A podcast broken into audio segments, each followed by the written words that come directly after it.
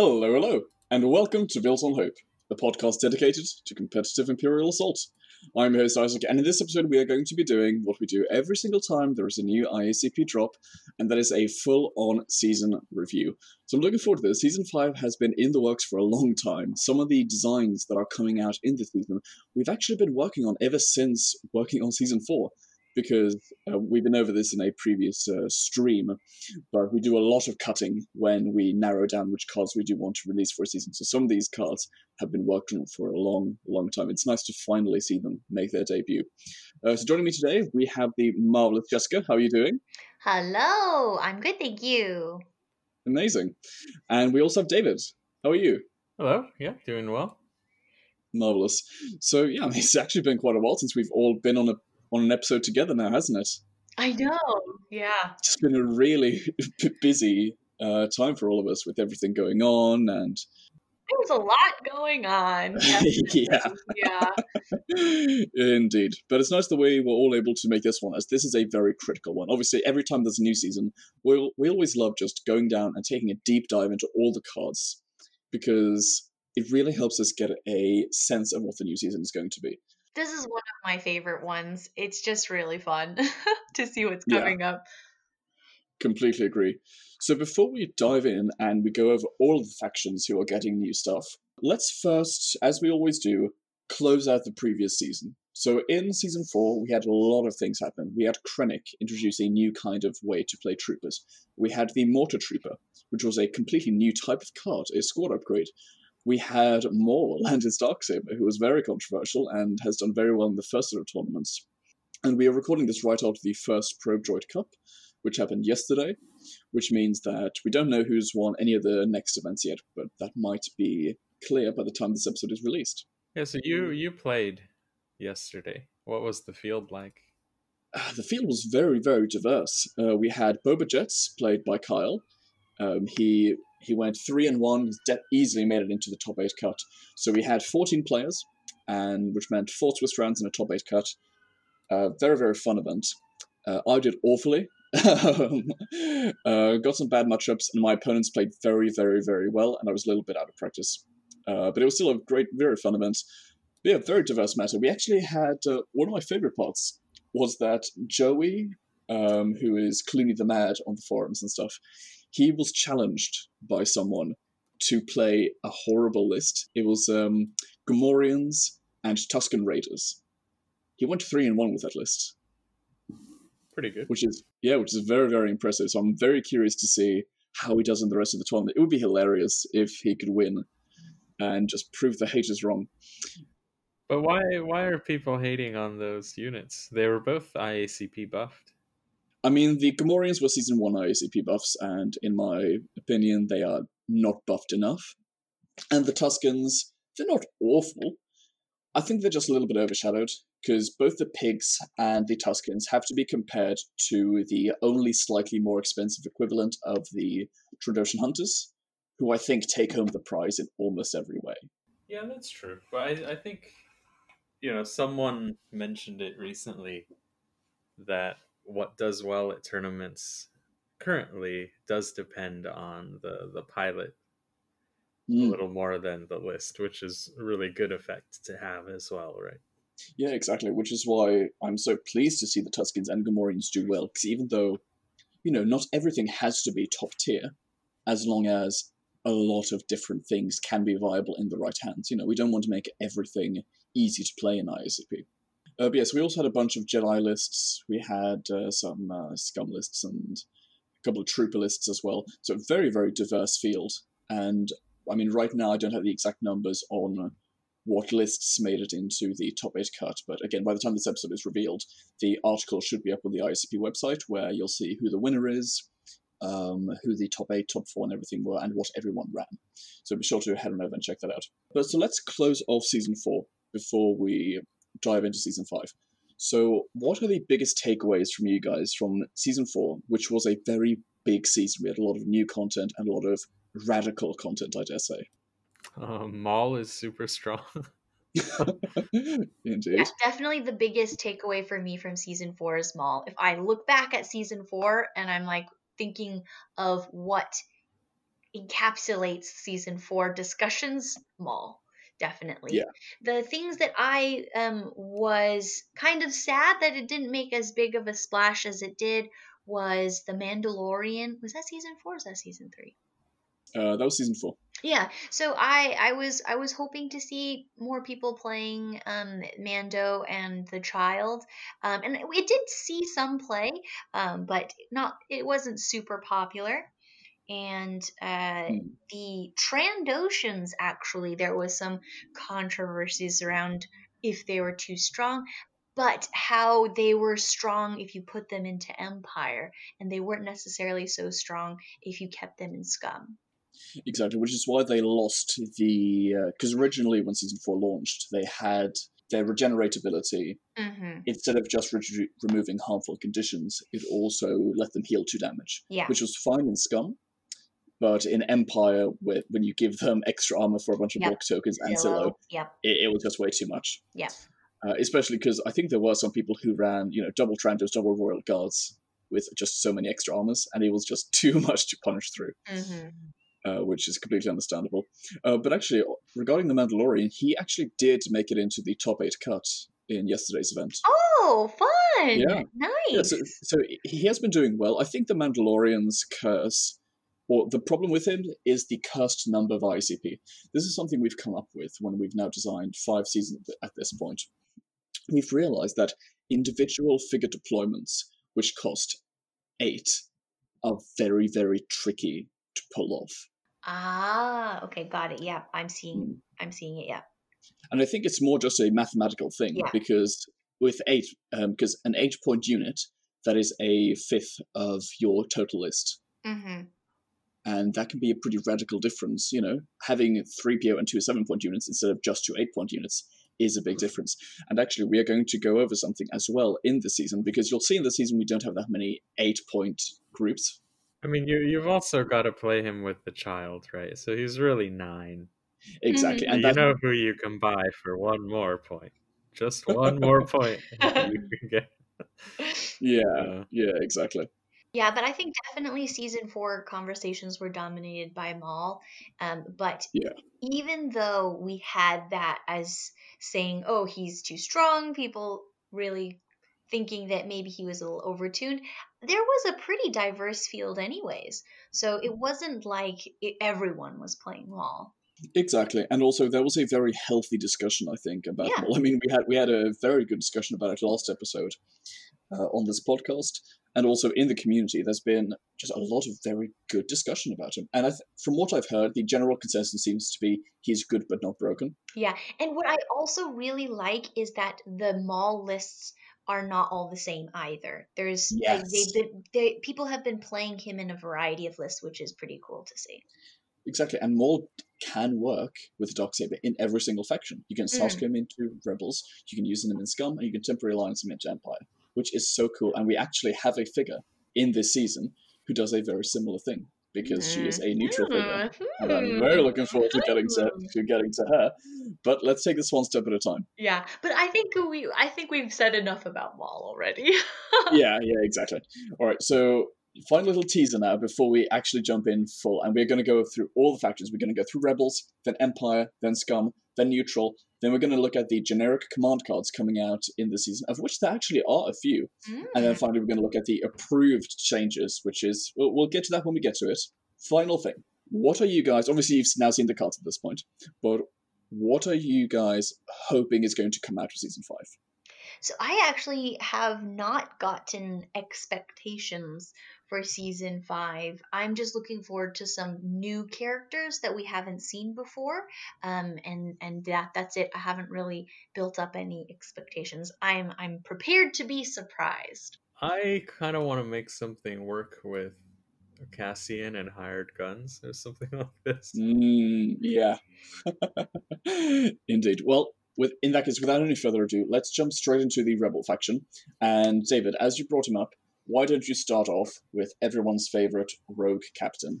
Hmm. Okay, yeah. So the the first card is Cassian Andor, who is actually a bit different from the one that was spoilered on stream a while ago, right? Correct.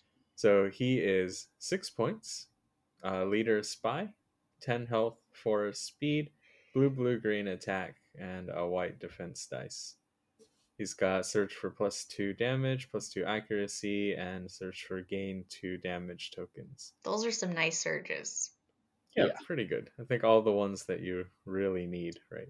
Mm-hmm. And then for abilities, he's got two. The first is Strike Team. After deployment, you and an adjacent friendly figure gain two movement points.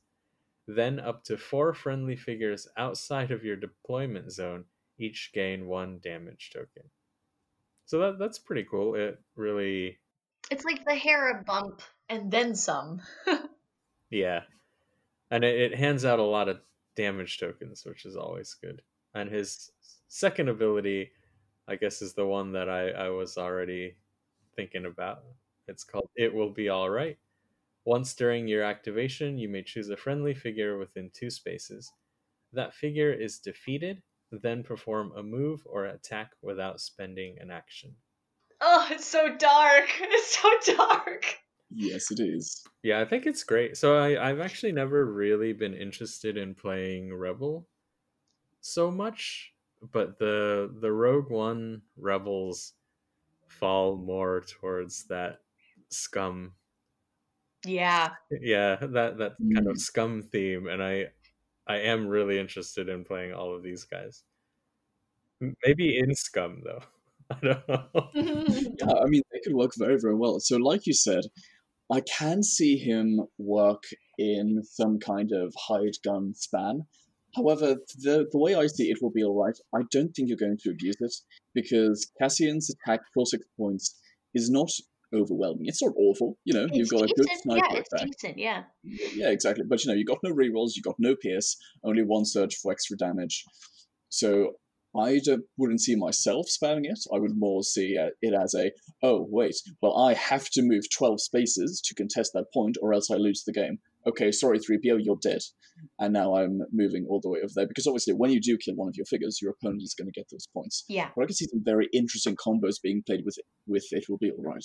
Yeah, I Mhm. think I think his the other issue is that he's so long range, and hired guns are not exactly long range snipers. Yeah, yeah, and he's he's got to make that attack right away. With hired guns, if he defeats them, do the hired guns still get their parting shot? Yes, right? Possibly depends on the exact wording on the hired guns. If they if it's when you suffer damage equal to your health, or Okay, if it's hold on. when you are defeated. I'm gonna look this up. Okay. That's a good idea. Because I need to know this. That's true. That's true. Maybe it doesn't work at all. yeah, it, My, my dream actually look stashed it. within Okay. ten seconds of reading. Oh no, it's yeah, David. Sorry, you can't. When Uh, you have suffered damage Uh-oh. equal to your health before you are defeated. Dang. Wh- wh- Which is unfortunate from a gameplay point of view, but from a thematic point of view, it does make sense. You know, yeah, yeah, yeah. sure. He, he's not executing people left and right to get extra attacks. yeah, exactly. Um, Even though that is a hilarious idea, I like the idea of running him in a Jawa swarm, and he he's just uh, as soon as he's gotten what he wants from them, he just shoots them in the face, and Well, I was more thinking along the lines of if you have a figure that you know for sure is going to die from some effect anyways, then you you might as well get a benefit out of it and you Mm. know that like it will leave the other player without something viable to do. Um, anyways, like obviously you don't want to leave them in a position where then they can just kill something else instead. But if they don't have another viable shot, and you know that for sure they're going to die, you're like, well, I might as well get something out of it. yeah, Yeah. exactly. So I mean, just just imagine you've got any figure on one health left, and Palpatine is about to activate Yeah. to tempt them to death. Great. I'm gonna I'm gonna let you deal the damage and give a token to someone else, which is fine. I'm happy to take that trade. I'm Mhm. getting a power token, but I'm also gonna get a free attack off now. Yeah. and it, it's cool. I just think when you initially look at it, there are a lot of fun ideas which spring to mind about spamming it. I just don't really think that works. Yeah, I like the design for this though because the Mm. cost is interesting. You know what I mean? It's not just Yeah. a straightforward. Uh, you just get a benefit. It's like okay, there's an interesting cost that you'll have to think about. Very cool. Yeah, and that is definitely going to be a recurring theme with this se- with this season because again, we don't want to make things easy to play. Obviously, we do want to have some FOO kind of things where anyone can pick it up, but it is important for a competitive game to have difficult to use but very very good units as well. But also, Cassian is decent to play anyways, even if you don't kind of take advantage of that, it will be all right. Like a new Mm. player will still be able to very happily play him four speed with uh, three dice, ten health, you know, with decent uh, decent surges. Still very decent, uh, you know, unit to use, even if you don't um, use that. It will be all right. Effect.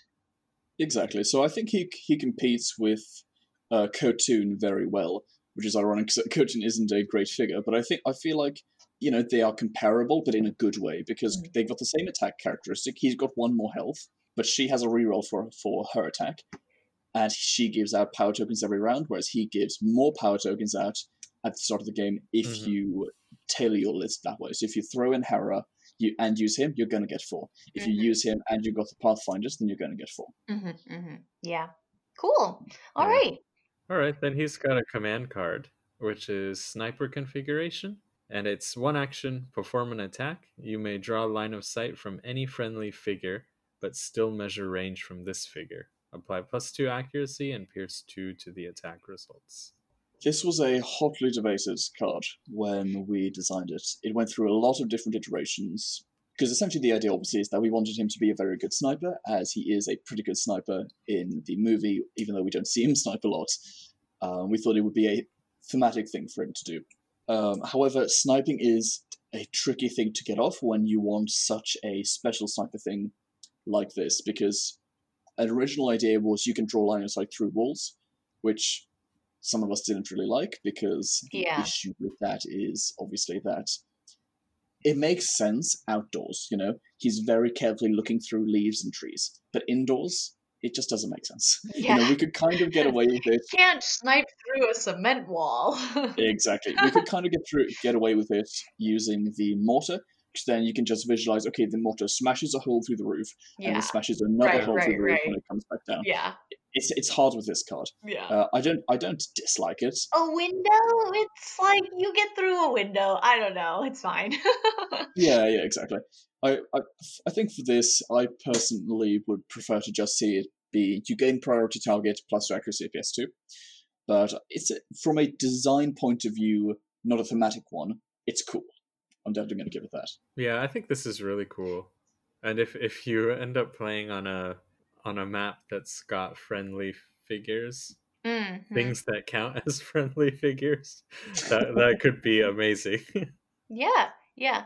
I I like it. It's it for one one cost as well. I think it's balanced. I don't think it's going to break the game. Yeah. Mm, I agree. And that is actually something that you touched on there, David.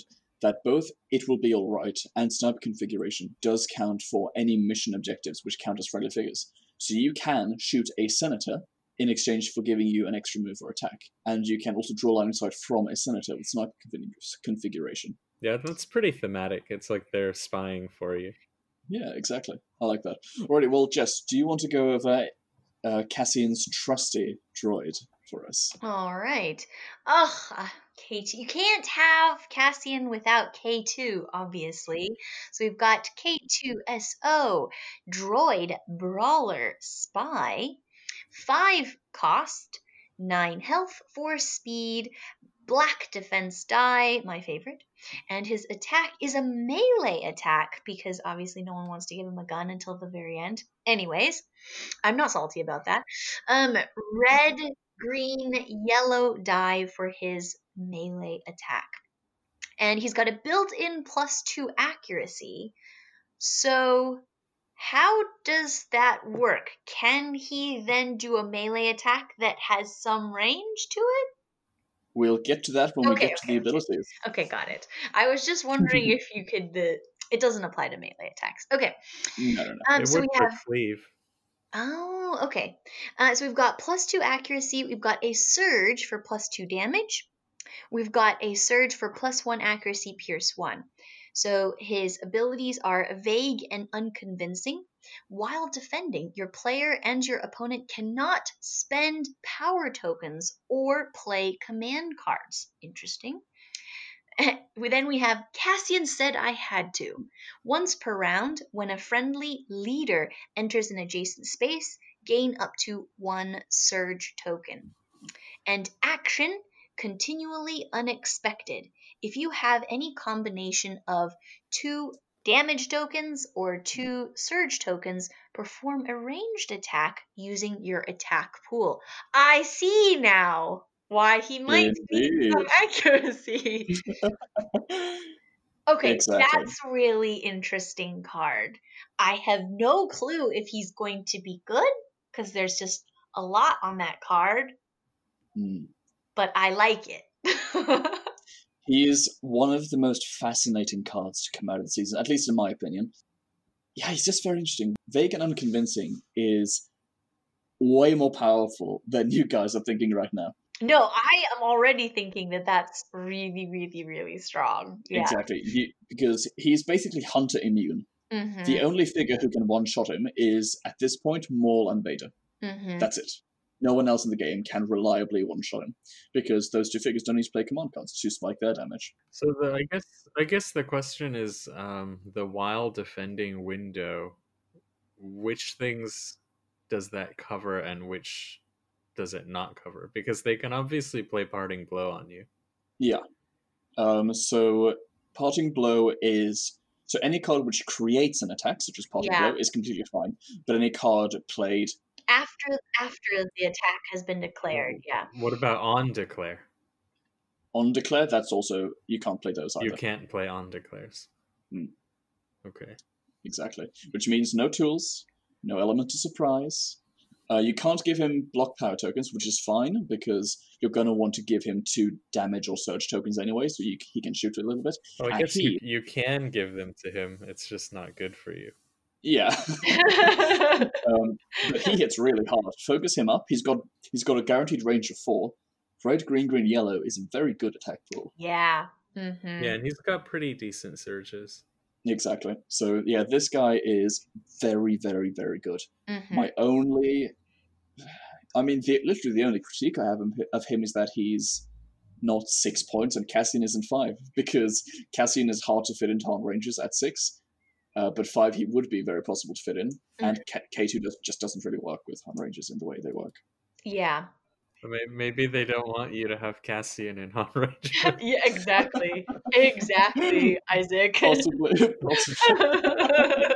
oh my, that, that would be fun. though, would Putting more be- attacks out. that would be crazy. No, thank you. Alrighty. Well, well uh, just why don't you also talk about his blend in command card? yeah, all right. So we've got a command card blend in, which is one of K2's like best features in the films. Uh, he Yes. he just looks like a imperial droid. okay, we've got blend in. Place this card on your deployment card at the start of the round. You cannot be the target of an attack. Discard this card at the end of your activation or when you perform an attack. Ooh, I like it. I like it a lot. It's, it's so it's so gross. It is so gross. Yeah. This is a figure who already is very very hard to kill, and suddenly can just say, "Ah, yeah. By the way, you you you just can't attack Which him one's for." me? Uh, uh, Which one's it- me? it, it is insane. It is absolutely insane. But there's there's actually another card that does something quite similar, isn't there? In Spy. Exactly. Uh, but that one costs an action and costs three points. Yeah. Mhm. But he could use both. Mhm. Oh god, no, that's gross. Oh, then and then because he's in the rebel faction, you could give him a bunch of recovery between Jyn and Heart of Freedom and Hour of Need. Is that the zero point heal card? I think it is. I think so. Yeah. Mm. Um, so I'm really excited about now how many options there are for really interesting and unique droid lists. Because Mm. before there, the, all the droids that were in like the just FFG approved were kind of generic, but now I feel like the droids have a lot of flavor. Like before, you basically only had R2 and 3PO that were unique Yeah. ones. Um, but now there's and triple zero. that's true. That's true. But there's a lot more options now for interesting, unique combat droids, which is pretty cool. Well, if you want interesting, unique combat droids, just wait until we get to the Scum Mhm. faction. Yep. Yep. no, I'm pretty excited about it.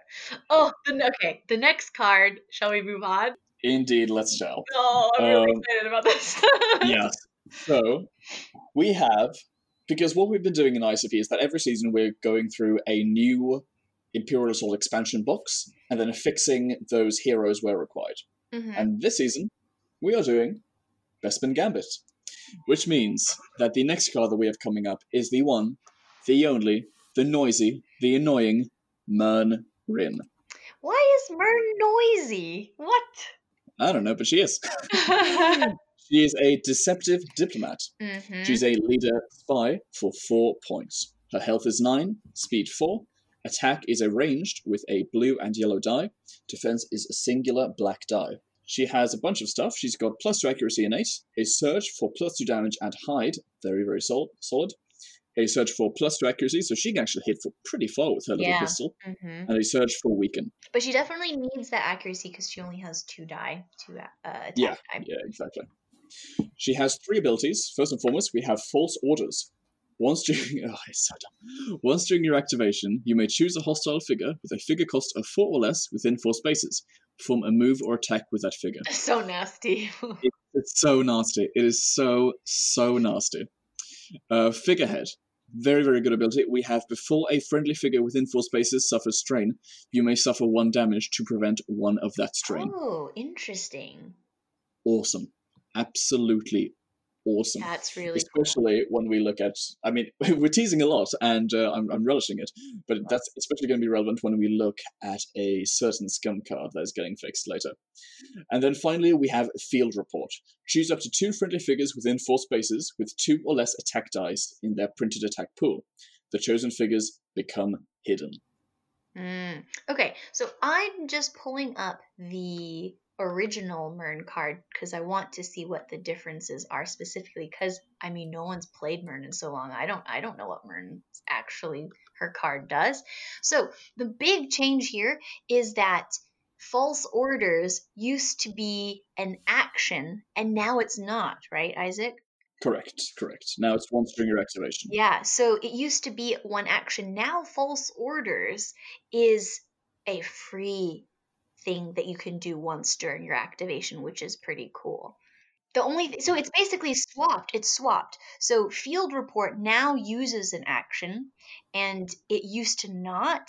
And false orders used to be an action, but now it's not. So they basically swapped. Yeah, I, I do. I do think false orders might be a little bit of a dangerous ability Yeah. because we are we are getting to the point where moving your opponent's figures around gets a bit trivial if you if you get what I mean with uh, grabs and with stuff like boba false orders diala if if there Mm. are a lot of these and it gets really common that people can push your figures around i think you might have this sense of a loss of control over your your own people Mm, mm-hmm. Yeah, I, I think that's a good point. I don't think we're at critical mass yet, um, because ultimately that will just encourage you to bring more figures which can move your own figures around. or higher higher cost figures Yeah, yeah, exactly. something like So there are definitely ways around this because Murne is going to False Orders is going to be completely useless in a lot of lists Yeah. Mhm. against a lot of lists. So it's a little bit of a coin flip. Yeah Uh, but I do definitely get what you what you're saying. We do have to be careful that we don't hit critical mass. i like um field report for something like smugglers that would be Yes. so annoying Exactly. Smugglers suddenly having minus four accuracy every time you attack them. oh, it's gonna be gross. I I am honestly considering considering putting her into harm rangers because full sword is great. Field report, I can get some early hides off on my rangers before they do their initial attacks. Mm-hmm. And just round one, hide the two smugglers. They can do whatever they want now because they are never going to get shot unless they're literally shot by a ranger two away from them. Mm-hmm. yeah especially on senate or something you know how Yeah. Exactly. I mean, Bossk can stand next to them and is most likely not going to hit them. Oh my gosh. So sad. so another big change as well is the health. So now Murne Mm. is four cost for nine health, whereas she used to be only six health. And that was one of the biggest problems with playing Murne, like let's say in campaign, because this is the only time I've seen Murne be played, is that her false orders, you have to be within a certain uh, uh radius. Like you have to be within four spaces. Murne does not want to be that close to hostile figures because she's not that strong like defense wise so you don't really kind of want to like run her up there that close to the enemy team in Well, order her to her block. range now is huge. yeah She can hit it, grab someone twelve spaces away, or Yeah. eight spaces, and move all the way back to where she was. Mm, Exactly. Yeah because it doesn't take that act it doesn't take an action anymore Mhm. yeah hmm yeah so that makes a huge difference to how you would play Murne. we'll have to see we'll have to see if that becomes kind of negative play uh you know uh if people Well, are so, really yeah, I, I think see. four four for nine health is really good unexpected as well. it's, I mean, it's a loss. yeah. Rebel doesn't usually have those kinds of points for health ratios hmm to begin with. Empire, I think if you get one to two, you're already pretty happy. hmm hmm Exactly. And especially when you look at Krennic, for example, Krennic is supposed to be um, a squishy figure. You know, that's how it was designed. But Mhm. Krennic is five points and has seven health. And she, you know, sure, he's an Empire, so you've got more defensibility there. But I do think that Murne is too tanky for her points and for how good she is. I feel like if, if you're gonna move, I feel like if you're gonna move the full eight in and false orders, you should be able to get killed by two jet trooper attacks in Mhm. return. hmm Well, we'll find out. We'll, we'll have to see how that tests Yeah, I mean, out. The, the question is just uh, four points for a nine health, blue yellow with those surges for attacks. Is that already good with the blank rest of the card? Yeah, yeah, exactly. hmm And and the plus plus two accuracy, right? Minimum four. Yeah. range. So let's move over to the next card. Um, we have Davith Elso. David, would you like to read this one? Yes. Yeah. So da- Davith, both Davith and Murne actually saw some play uh, in the last season or two. So they they aren't so bad, but they You aren't. saw a Murne? I've never seen Murne, but I've definitely seen Davith. Oh yeah, Murne Murne almost won Nova, I think. No, really? Yeah, Murne Oh is uh, Murne is good. Oh my god. Okay. Anyways, Davith. So he's six points, ten health. He's he's only got one more health than Murne.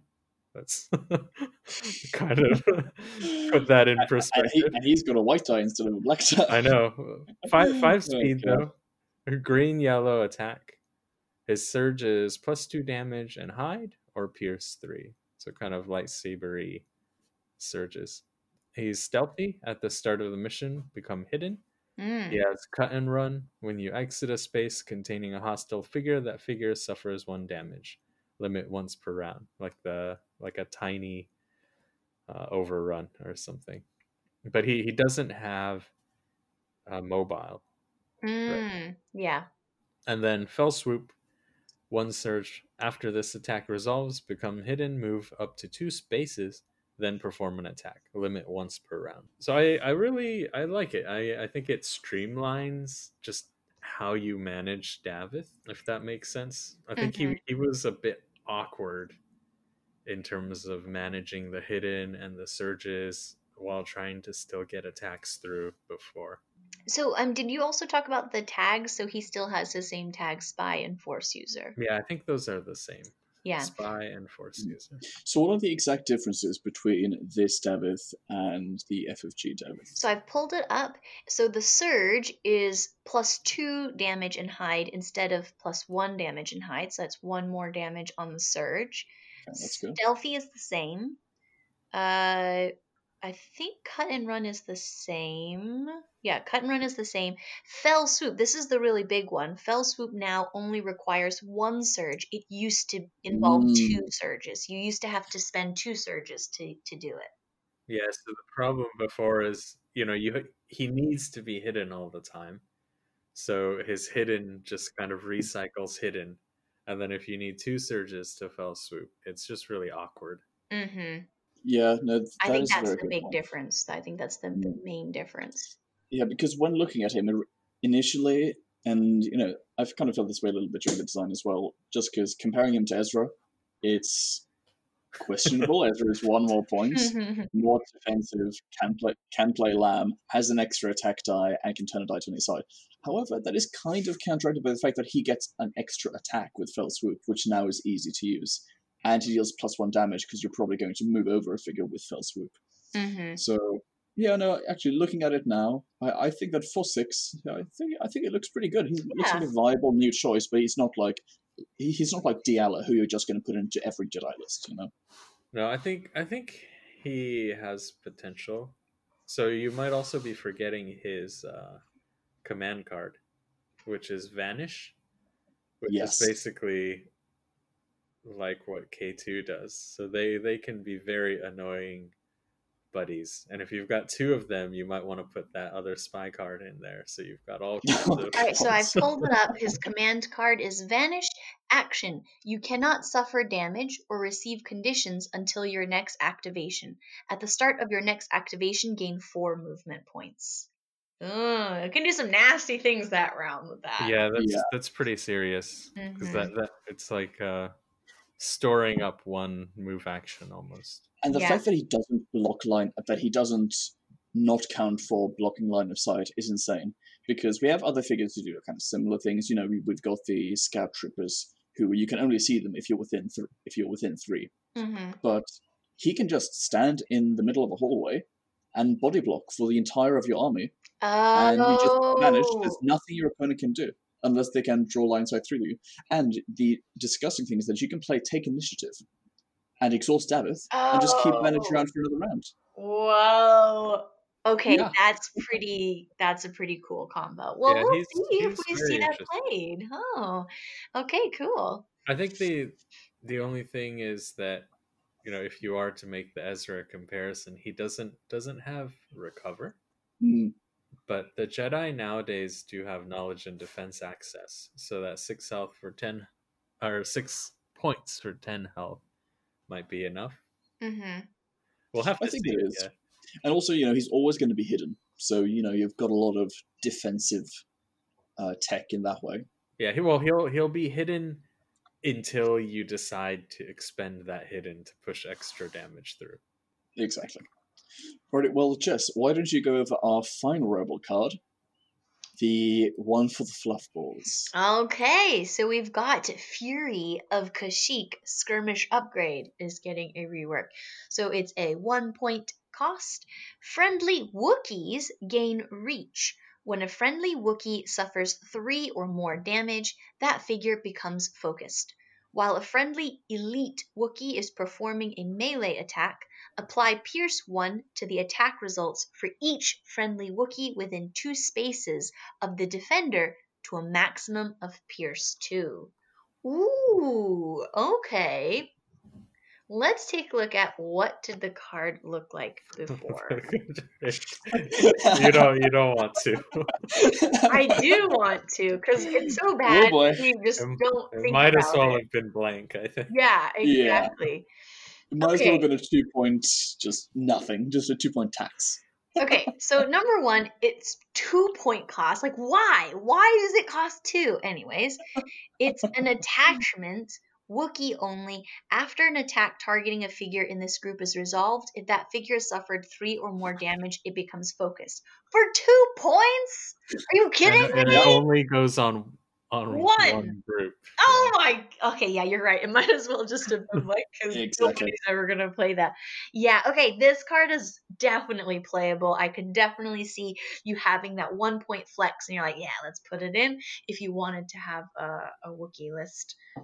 Very cool. Exactly. So we basically wanted to The reach is really nice. Yeah, yes, exactly. So we kind of set up a hierarchy in how much we wanted the card to f- help certain Wookiees. So at the top of the hierarchy, the Wookiee unit we wanted to help the most was the Elite Wookiee Warriors. They Mhm. were fixed in, I believe, season one or season two. They're not bad. They're not bad. They are sub- extremely defensive Mhm. for yeah, how I much they mean, cost. they have seen, they have seen play before.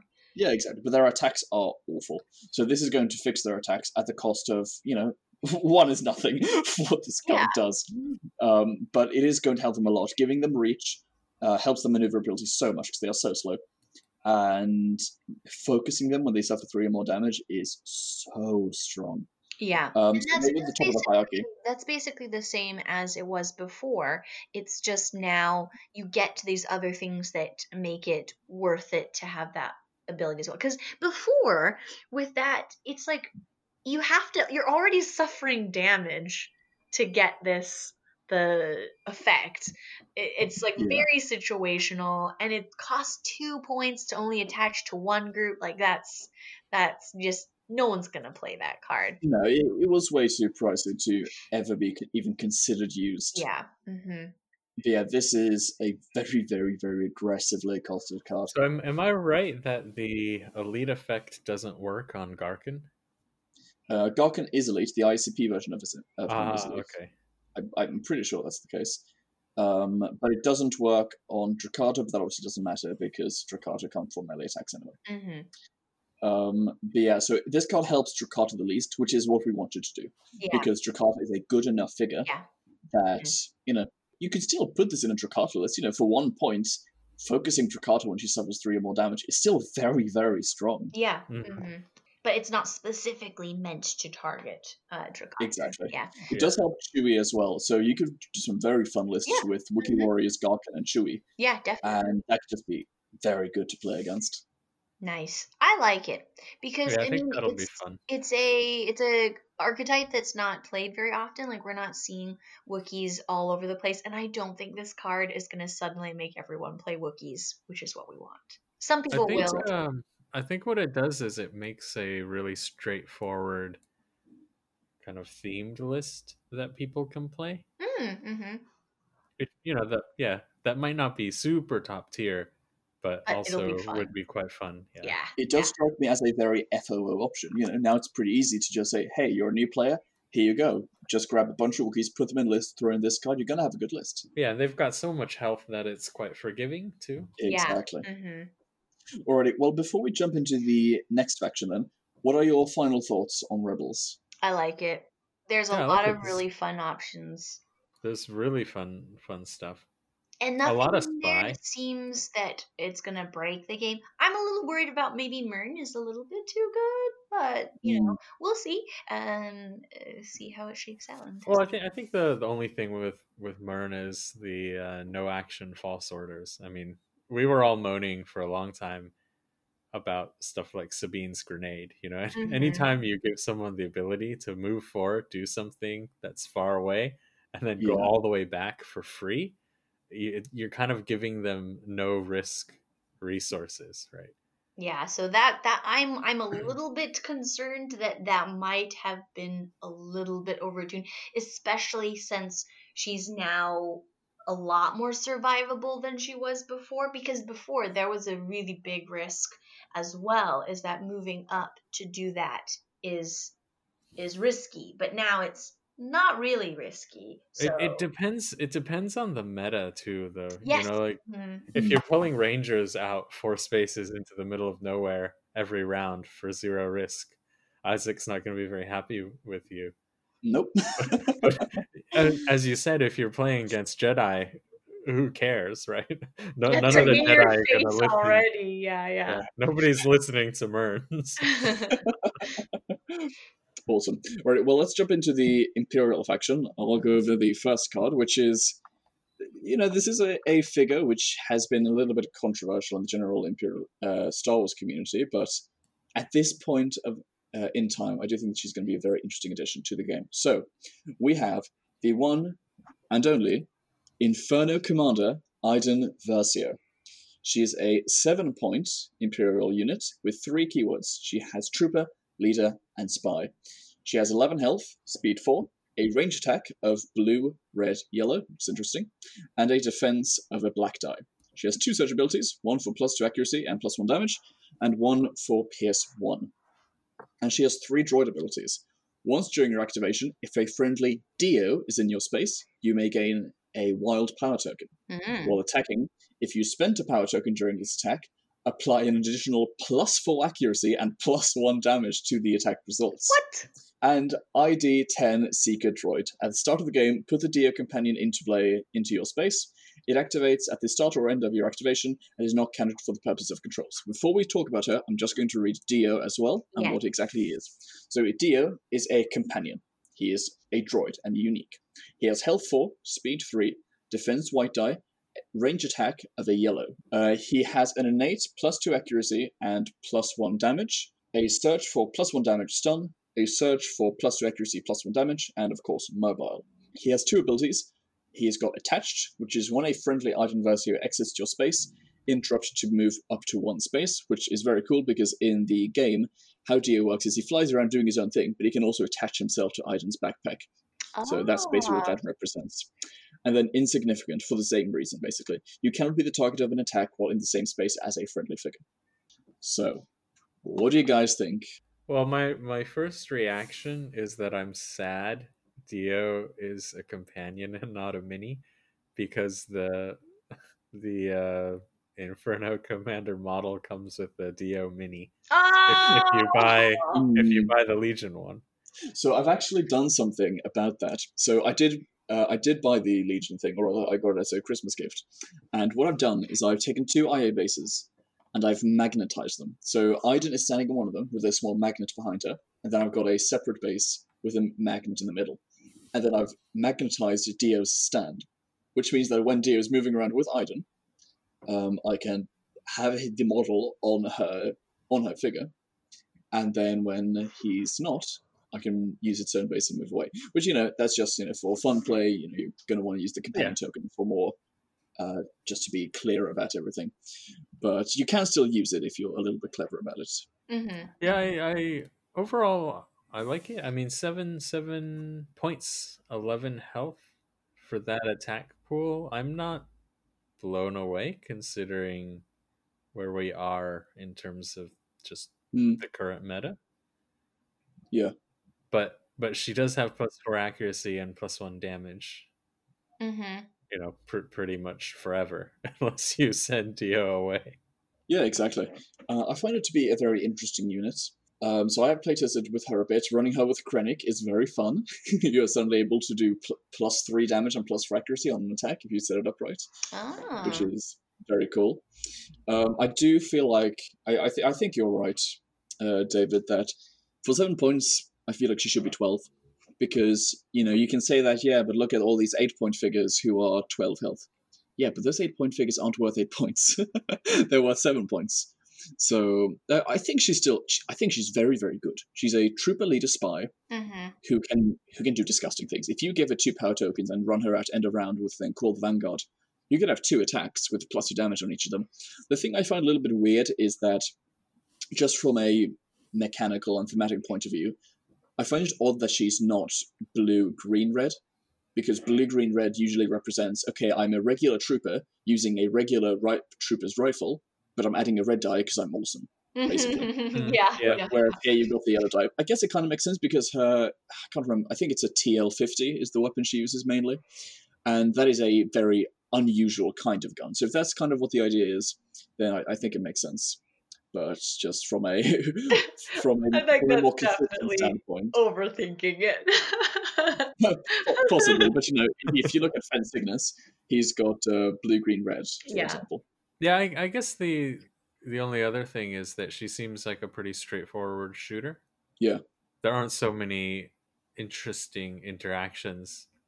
De- detaching the the companion is kind of cool. If you need to, I don't know, go zap three PO or whatever, whatever it is you need him to do. I think she's interesting. I don't think I would play her personally. I I'm not seeing it fitting with the stuff I want to play. Um, but I'm interested to see how people use her. That's fair. Um, I think for me, I'm actually very, very excited to use her because she is basically the first time we've had a fast, effective, mobile leader trooper who can rush up with your jet troopers or with your shore troopers and really pull her own weight while staying alive. Because even though she's only 11 health, the droid kit, you know, with the droid kit, you can pretty easily give her an evade token every round and then use a death trooper to give her the damage token for pulse cannon.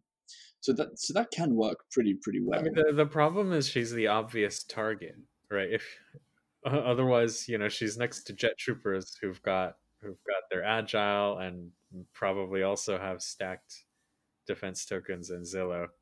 She she's just inevitably a lot less health to chew through to get Yeah. a lot more points. It's a good point. She she is pretty good for range though. Wait, so d- she doesn't Yeah. have mobile though, does she? No, no, no. I just mean that she's not a.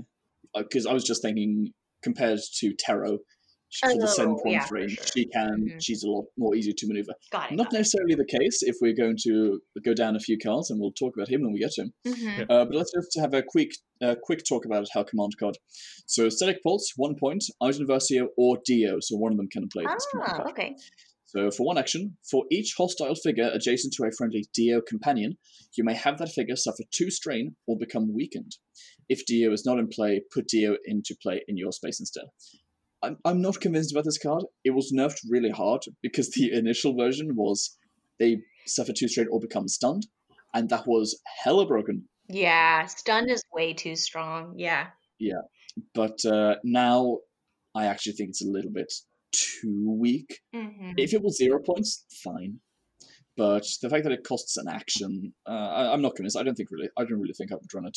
Yeah, I'm not feeling like I would run it either. Oh, yeah, I think no no nobody would really kill the companion either. So that second part doesn't come into play so much. Yeah. Alrighty. Well, let's leave item B. I actually think that you guys are underestimating her a little bit. I do think she's gonna be very, very good. I don't. But we I don't have think. I don't think, think, I she's think she's a decent figure in a vacuum, hmm. definitely. I just think she doesn't fit that Imperial Beef sort of yeah, yeah. I, I feel like she could especially work well with scout troopers. Yeah, so we need some some new new Imperial archetypes for her to kind of lead, I guess. Yeah. Alrighty. Well, let's take a look at the next Imperial leader. David, do you want to go over this guy? All right, so we have Agent Kallus. He is a spy, leader, and a brawler. Six points, 11 health. Attack is blue, green, green. Speed 4, black defense dice. He's got Pierce 2 uh, for Surge, plus 2 accuracy, and a Surge for Weaken and Focus, which is pretty interesting.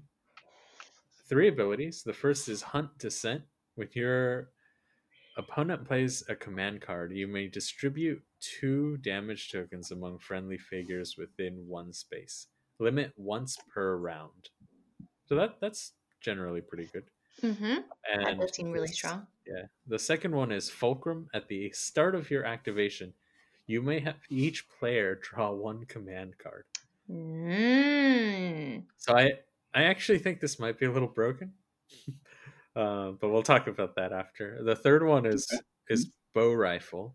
Before you declare an attack, you may treat your attack type as melee. If you do, replace the blue die with a red die.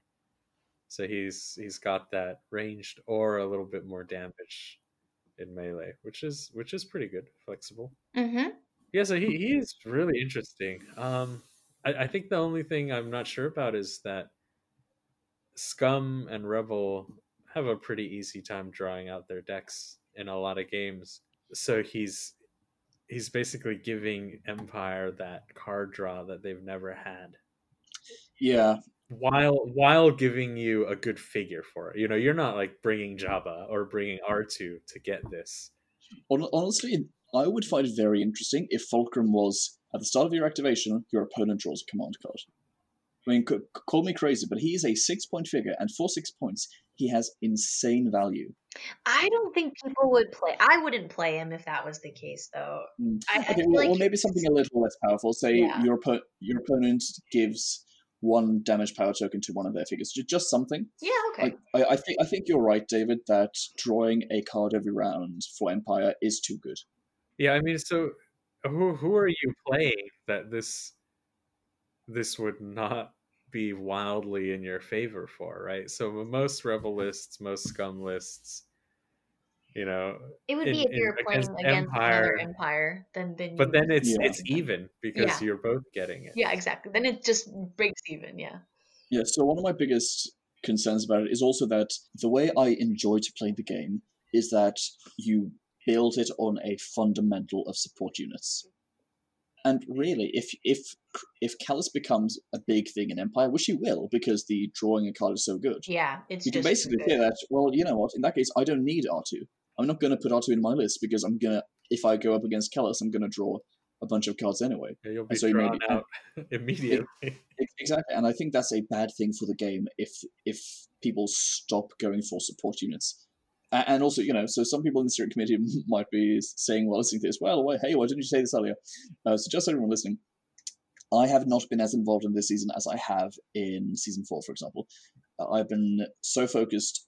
I've been working overtime to get the tournaments as good as they can, as that's what my main role in the steering committee always has been. Uh, and tournaments have been very busy uh, in the last couple of months, getting all the prizes and everything in order. So that's why I haven't worked on the season as much. Uh, but I do still really like with the stuff that has come out, and I think the rest of the committee has done a great job on most things.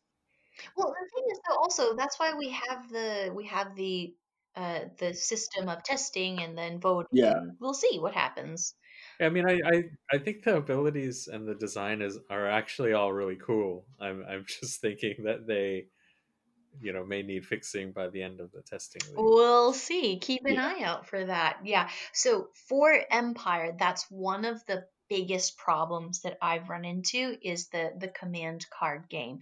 Is that if you're going up against Scum, like you know that they're gonna get all of their amazing cards and you're really struggling.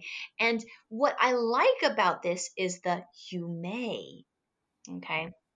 So you may choose to not do this. So you might get lucky and get all of your cards that you need in hand, and you might decide then not to use this one. If it it might be, I, it's unlikely that you would want to not, but it Yeah. might be that there are cases where you want to not. I don't know. So that that's also uh, worth mentioning is that you don't have to. You're not forced to give your opponent the extra card if for some reason you decide not to. Like for example, you might yeah, you might have played something that has caused your opponent to dump all of their cards. So then you might choose then actually maybe I don't want to let them draw back up right now.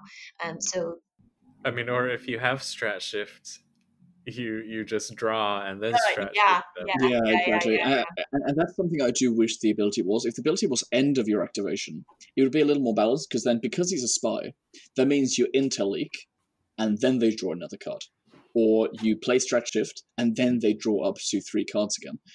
I, I just feel like four six points he does too much, and the fact that he's his bo-rifle is very very good, and his command card is stupid. Uh, Well, so let's actually get to his command card now. Let's see the command card. So David, why don't you read that for us? All right, his command card is Face Me, and he spends an action, chooses a unique hostile figure with a line of sight to him, and you push that figure a number of spaces equal to its speed to a space adjacent to you, then perform an attack targeting that figure. So, yeah, that's pretty crazy, right? So, it, Yeah. it's another one of those pulling your opponent's figures out of position. And that's a big one too. It's not like two spaces, it's the full speed. Right? Yeah, so so Diala, she, if she's five away, or well six away because speed five instead adjacent to you. Yeah. So it's yeah, I, I I'm I'm not a fan of Face Me. I, I think it's too good. Because he, he can move four and then play play this, and that ten space away Diala suddenly gets punched in the face, and then And attacked by everything. And he has got a good attack. I mean, t- to be fair, he doesn't have a surge for damage, which is a big drawback for him, of course.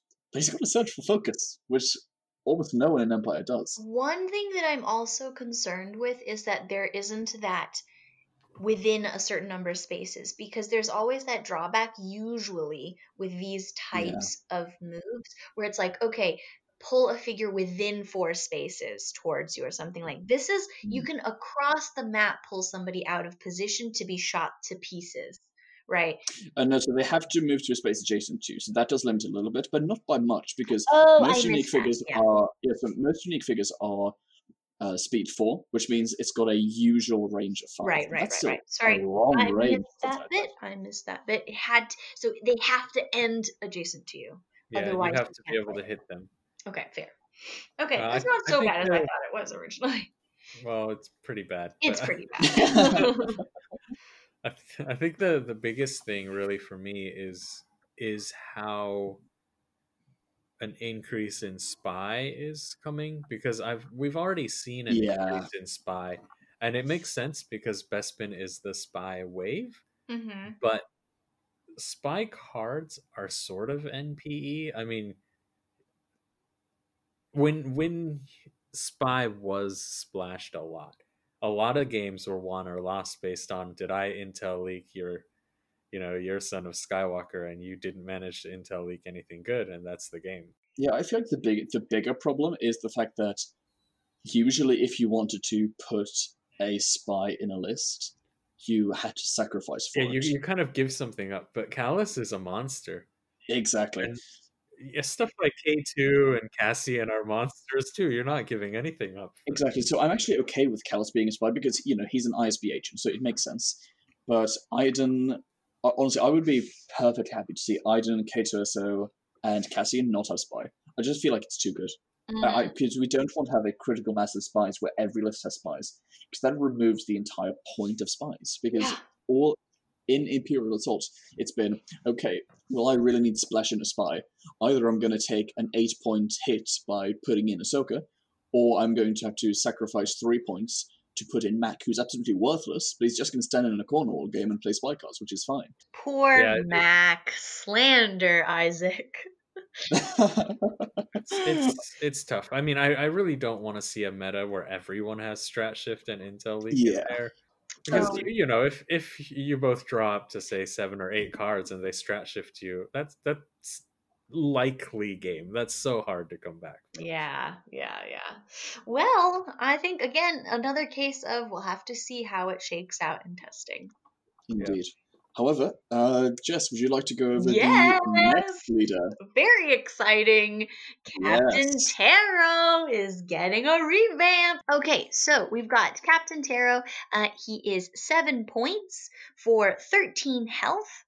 Uh, so Captain Terro, Wasteland Enforcer, Trooper Leader Creature. He is himself is not the creature. He is riding a dewback, just to clarify. Um, he has speed five, very nice.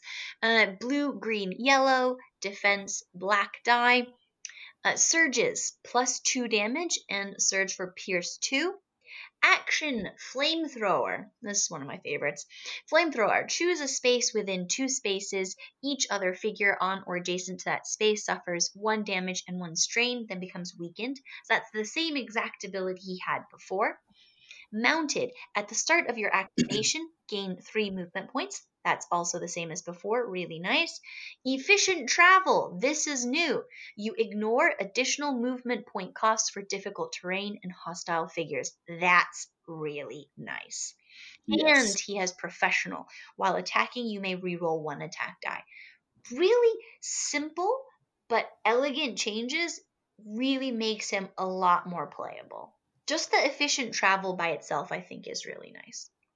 Absolutely. I, I think Terro is going to be very viable after this because he is definitely on the tanky side for seven points. I feel like seven, for seven points, 12 health is the sweet spot for Empire, Mm, but because he's a two by one figure, 13 health makes sense because he needs to be more tanky than most of the others because yeah. he's harder to hide. Yeah, because I've I've played Captain Terro before, and in order for you to try to pull off a really sweet, sweet flamethrower, uh, you do have to get all up in there, and he does kind of fall down very easily. So I have had him be is just incredibly obliterated uh, instantly in in some games before and i can see that having that extra little bit of maneuverability um, would would possibly make a difference. It also would be very map dependent, obviously, and he I have had him completely with his rolls as well with the attacks, which is really very sad.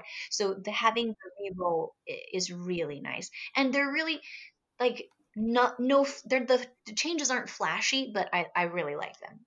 Yeah, I mean, I think Terro was always top tier. Um, just on some maps, you know, he would have problems, and efficient travel helps with that. I, I wouldn't say top tier. I'd say that good players could make him work, but he's not like he wasn't one of those seven point figures, you know, like like Thrawn, where you can easily slot into any list. He he was pretty hard to play. He was well, map dependent I think it, it depends which meta, though. I mean, at, at Euros, there were quite a few very good players playing Terro. True. Yeah, no, that's a fair point. hmm I think Ar- yeah, Arvidas played Terro against me Yeah. at the last Euros. Mm. And I think professional professional is great. I think it just pushes him up a little bit to keep up with the IACP units. Yeah, but doesn't Exactly. break him. Yeah. I like it. Uh, Jess, do you want to go over his command card as well? Oh, there's a change to the command card. Okay, let me look at what's his old command card. Nobody used it. I know, that's why I don't know what the heck it His is. old command card was called Ferocity. Um, Let's read the old one. Okay. So Yep. the old one is two points. Use at the start of your activation until the end of the round. You gain plus one block, and while friendly troopers within two spaces of you are attacking, apply plus one surge to the attack results. Ah, so it's basically like you charge in with a bunch of troopers. You take, you know, you're not as um, uh, easy to defeat because you have plus one block, and you give extra surges. Okay. So it's called Cavalry Charge. The IACP version has been reduced to one point instead of two. Use at the start of a round. During this round, you gain plus one block, same as before. And while a friendly trooper within three spaces, so widening it out from two spaces to three spaces, is attacking, apply plus one damage to the attack results instead of surge. This is usable. This is Oh, yeah. definitely usable. and also because it because it now triggers at the start of the round instead of at the start of your activation, you're going to Mm, get the defensive buff and the damage buff before he even activates. yes. What I love about Terro is that he looks very fun to run in a Krennic list because if you can get this out at the same time that you get um, deploy the garrison going, that could be very fun if suddenly your regular soul troopers are now doing plus three damage on every attack. That's nasty. So this is definitely if you play Terro, you would put this card in. Whereas before, Oh yeah, you that's not. Yeah, nobody used Captain Terro. yeah, I think the problem card. is uh, what troopers really want that many surges. Yeah. They tend okay, so most troopers will roll blue green. So you're not going to be rolling that many surges. You'll you'll and you'll have your surges that you want to use already. Like they don't have so many surges that can be used. So having the extra surges is not amazing. The everyone wants plus 1 damage. Yeah, I think three spaces does help a lot. Yeah, makes a really big difference. You don't have to tightly clump for a, a grenade or something. Yeah, it's, it's good. I like it. Nice. Okay, so I'm looking forward to seeing Captain Terro uh, being played. yeah, agreed. Cool. Righty. Well, I'll go over the next unit we have, and this is what I'm very excited about because Empire are getting a lot of fun options. They've gotten it this season. They've gotten it every other season, and we are once again seeing a new two-figure group making its way. I'm not going to say back to the Meta because these guys have never been good. Sure, they did win the World Championships once. Uh, cap. yeah, but uh, that's that was because Daniel Taylor ran them, not because they were an amazing unit. So we have the heavy stormtroopers. Trooper, heavy weapon. They are eight points with four points each, as the two in the group. The health is eight, speed is four. They're, they've got a range attack of blue red and a defense characteristic of a black die. They've got three uh, plus three accuracy innate, a surge for plus two damage, and a surge for blast two. They have two abilities. This first one is the really good one. Modular. You may include an attachment card in your army and decrease its cost by one to a minimum of zero. During setup, you must attach this card to this group. So we'll get to that in a second. And then we got Spray Fire. While attacking, you may apply minus three accuracy and plus one surge to the attack results. So modular, that means you you can put them on line ambush without paying the cost. Mm. You can give them a reroll from targeting computer without paying the cost. You can give them an upgrade card we're going to get to next without paying the cost. These guys are amazing. I know they also got a little bit faster, right? Yes, they used to be speed three. Yeah, that's the main reason why I couldn't use them ever before, is they were too slow. Speed three nowadays is just crippling. Yes, it really is. Nice. Okay, so I'm looking at the old card. So they have a innate accuracy plus one bumped up. So it used to be plus two accuracy. Now it's bumped up to plus three accuracy. Uh, because they they have that red die, so you have issues with range. And we've got the surges, uh, the other sur- the surges remain the same, and they used to have composite plating. While defending, if the attacker is four or more spaces away, apply plus one block to the defense results. That they just don't have that anymore. Um, so they don't have that extra defensive bonus against snipers, um, but their attack is uh, is better.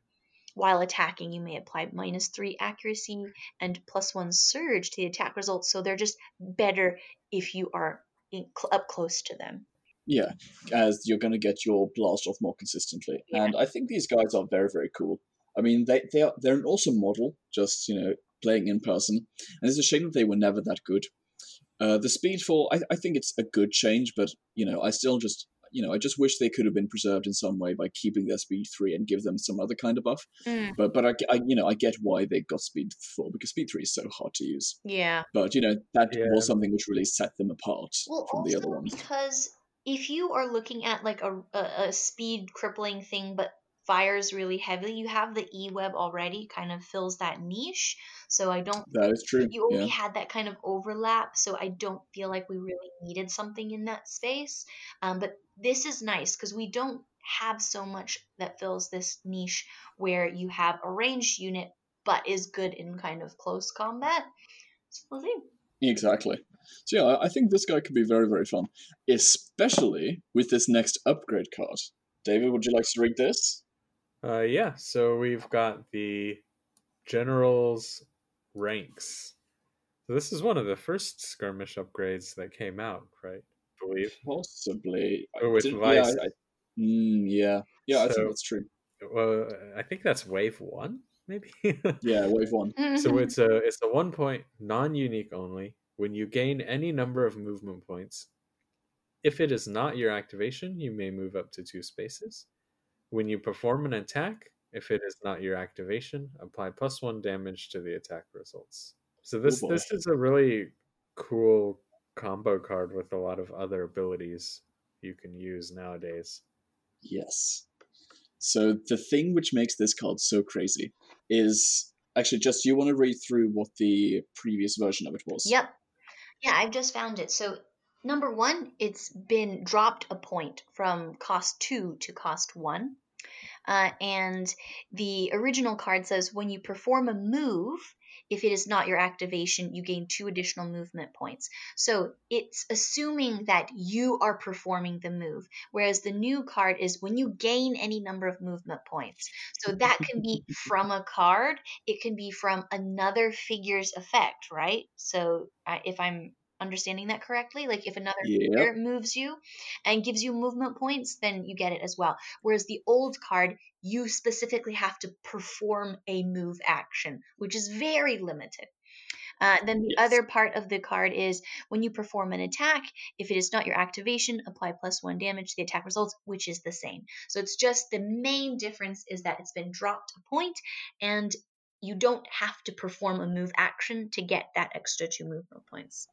And this is also huge. It is no longer unique. Mm. So you can have two of those. And this is my favorite combo with it. So I'm just going to spoil everything right now. Because it's when you gain a, a number of movement points, that means that if you put motivation on Vice, Vice moves a figure, the, the full move. So say he's moving an ATST. The ATST moves six, it moves base four plus two. Oh, Let's move six. snap! Then you, then you motivation to give it one movement point, which then turns into three because of General's ranks which Oh. means that with Vice can, without spending a single action, move a figure nine spaces in one round. Oh, nasty. It's so nasty. That's it's so nasty. nasty. Ooh. Yeah, it's pretty good. I, I think uh, at least you can't use it with unique figures. Yes. Oh, thank God. Thank God. That, that would be disgusting. That would Yeah, so, and officers are going to be amazing now because now regular officers do suddenly give a full four move. Yeah. Ooh. Okay. Okay. Very interesting. So Mm. this has to be attached to one particular unit. Um, that it it's not one of the ones where it's a pl- you can like choose who it goes to. It's it's you have to attach it. To Yeah. unit. And if you put this on the heavy stormtroopers, they don't pay the point for it. Yeah. Mm-hmm. So the heavy stormtroopers are they have got they've some, got some very very fun value in them. Uh, and yeah, General's ranks I think is it's it's going to be so good. I'm so excited to be able to run Vice more because Vice is going to be a boss. Okay, I'm scared of that. I, I am I am afraid. I, am afraid Yeah. of that. we'll see. Exactly. I, I, I can Yeah. see this right now. You've got Vice, you got an ATST, and you got a group of Jet Troopers. The Jet Trooper group and the ATST both get General's ranks on them, Mhm. and and Vice gets the upgraded card, Motivation. And you're just going to move so freaking fast. It's going to be hilarious. I want to I want to put it on Terro. With just officers, it's already enough. Exactly. Yeah. You know, bring three officers and you can move something 12 spaces if you really wanted to. This card, I think, single-handedly could make the ATDP a lot better. The Mhm. ATDP is already playable, yeah. but this is huge. Well, we will see what people decide to put it on. Yeah, I was just thinking, like, if you put it on Terro, then he could be zooming around the map now. Uh, no, because it's non-unique. Oh, just kidding. Curse. But you but you could put it, and this is crazy. You could put it you could put it on the regular Regular dewbacks. Exactly, Mm, and that could be very fun. could You could also fun. temporary alliance in something and give it to them. I'm not sure. Like a Rancor. I I mean, I mean, you could. okay, you could put it. Okay, could you put it on a bantha and then when it beast tamers, it would get extra? You can't. You can't put Beast Tamer in Empire, Oh, right, just kidding. but even but even if you could, um, that those are movement points gained during your activation, so it wouldn't count for that. But fun right, thing, right, right, we right. could we could pull Greedo or something into Empire, and then when he plays Lam, he is going to be able to Oh, that is out of activation. Oh, move a ton more. Yeah. Hmm. Okay. I don't think you would pull Greedo in to put this on him though. No, no, but oh, also Greedo can't do it um, because non unique. Yeah. But uh, say Never say mind. hired gun, Never yeah, mind. say hired gun, or even uh, it, yeah, weekly pirates. Right. Well, one final card. Uh, actually, I'm going to talk about this if you don't mind, just just because it's it's it's my baby. Uh, so we've got the new deploy the garrison card. It was the only card I believe that which didn't get approved in season four, and so we got a lot of feedback from the community that they don't like it when we create a card, it doesn't get approved, and then we ignore it next season. Hmm, So we're going to start doing that as much as we can. If a card doesn't get approved, it's top of the priority list for the next season. got it. And so we got the same thing here with Deploy the Garrison. So Deploy the Garrison, it is a card played by Director Krennic. One point. Use at the start of, of the round. All friendly troopers or guardians within four spaces gain a damage power token or two movement points. Oh. So the previous version, which didn't get approved, was two points. Use at the start of the round. Uh, all friendly trooper or, trooper or guardians, just, that's it, on the map, must suffer one strain and then either get the damage power to- token or move two movement points. And it's uh, yeah, it's it's a little bit rough. I think that I'm not I'm not sure. I, I felt like it was all right, and I think this one would be okay at two points as well. But at one point, it's amazing. If you draw this one round one, you're you're you're, you're feeling happy. Is it is it actually meant to be or? You have to choose troopers or guardians? Or is it and? Uh, I, I'm pretty sure the wording is and. I wasn't able to find the final card that we got out in time, so I just put, Oh, um, that's okay. this one into. Okay, yeah, yeah, I'm just wondering since this one says or whether you're meant to choose. Yeah, yeah, no, exactly. It, it's all it's all Definitely. troopers and guardians. For one point, this is a great card. It's just Oh, it's, yeah, yeah. it's very, very, very strong, and it's going to work very well with Krennic. I mean, Krennic is now what I th- think could work very fun is if you you got Krennic, you got General's ranks, and you got the Emperor. hmm That could be a lot of extra damage of what getting out Yeah. of your attack. But yeah, so that's the Imperial faction. What do you guys think, generally, all in all, from what we've seen in this faction this season? Uh, I, I think it's it's pretty good. I think um, Iden is interesting for a different type of list. I think Kallus is probably too a bit too gr- good. Hmm, You were about to say too gross. I, I wasn't sure what I was about to say. Looking at his card, I'm like, yeah, that, that's a bit much. Yeah. Because I, I I both think Fulcrum is probably too good, and also I was already moaning about the controlling other people's figures becoming more Yeah. more common earlier. exactly. Um, yeah, I'm absolutely with you there. I think Empire's got a, a lot of fun new tools. I think Terro is great. I think Kallus is, I, like I said, probably too good. He's probably going to see enough throughout the initial season. I think Iden is actually a lot better than we think. Running her with Krennic is very fun, of course, because you're getting plus three damage on her attack instead of plus uh, instead of plus two. Yeah. But uh, yeah, no, I think she's going to make a good splash. Dio is also very very cool. Mm-hmm. I think she she's basically like if you were playing Thrawn before and trying to use him as a shooter because he is a very good shooter, Mm-hmm. but he's just a Yeah. little bit at, at odds with the tankiness of the rest of your list and the range at which he wants to fight. That sometimes it's it's just awkward and easier for you to just bring more beef instead. Mm-hmm. And her spy tag, I think, is does make her really valuable for if you want to be bringing in spy cards. Yeah, I mean she could hide for a round too. Mm-hmm. Yeah, exactly. I, I like I like the the Terro change. Maybe bring him back a little. Heavy stormtroopers look quite good too. mm-hmm. My, my favorite thing is General's ranks. I'm going to spam the heck out of Vice right now. I'm looking forward to it. Well, we'll see what people do with it. I'm excited to see what kind of list people put together. Oh, great. Alrighty, well, let's get started with the scum faction then. Jessica, would you like to read the first Yes. Scum figure, which I think we're going to have a long discussion about?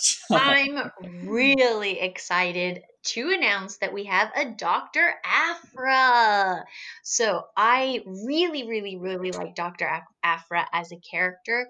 Um, she's just really cool in the comics. Like she just is a very, very cool personality. I agree. Yeah, and there's just like a lot to her to her personality. It's she's like not good, she's not evil, she's just like, you know, one of those like anti-heroes. It's very cool. Okay.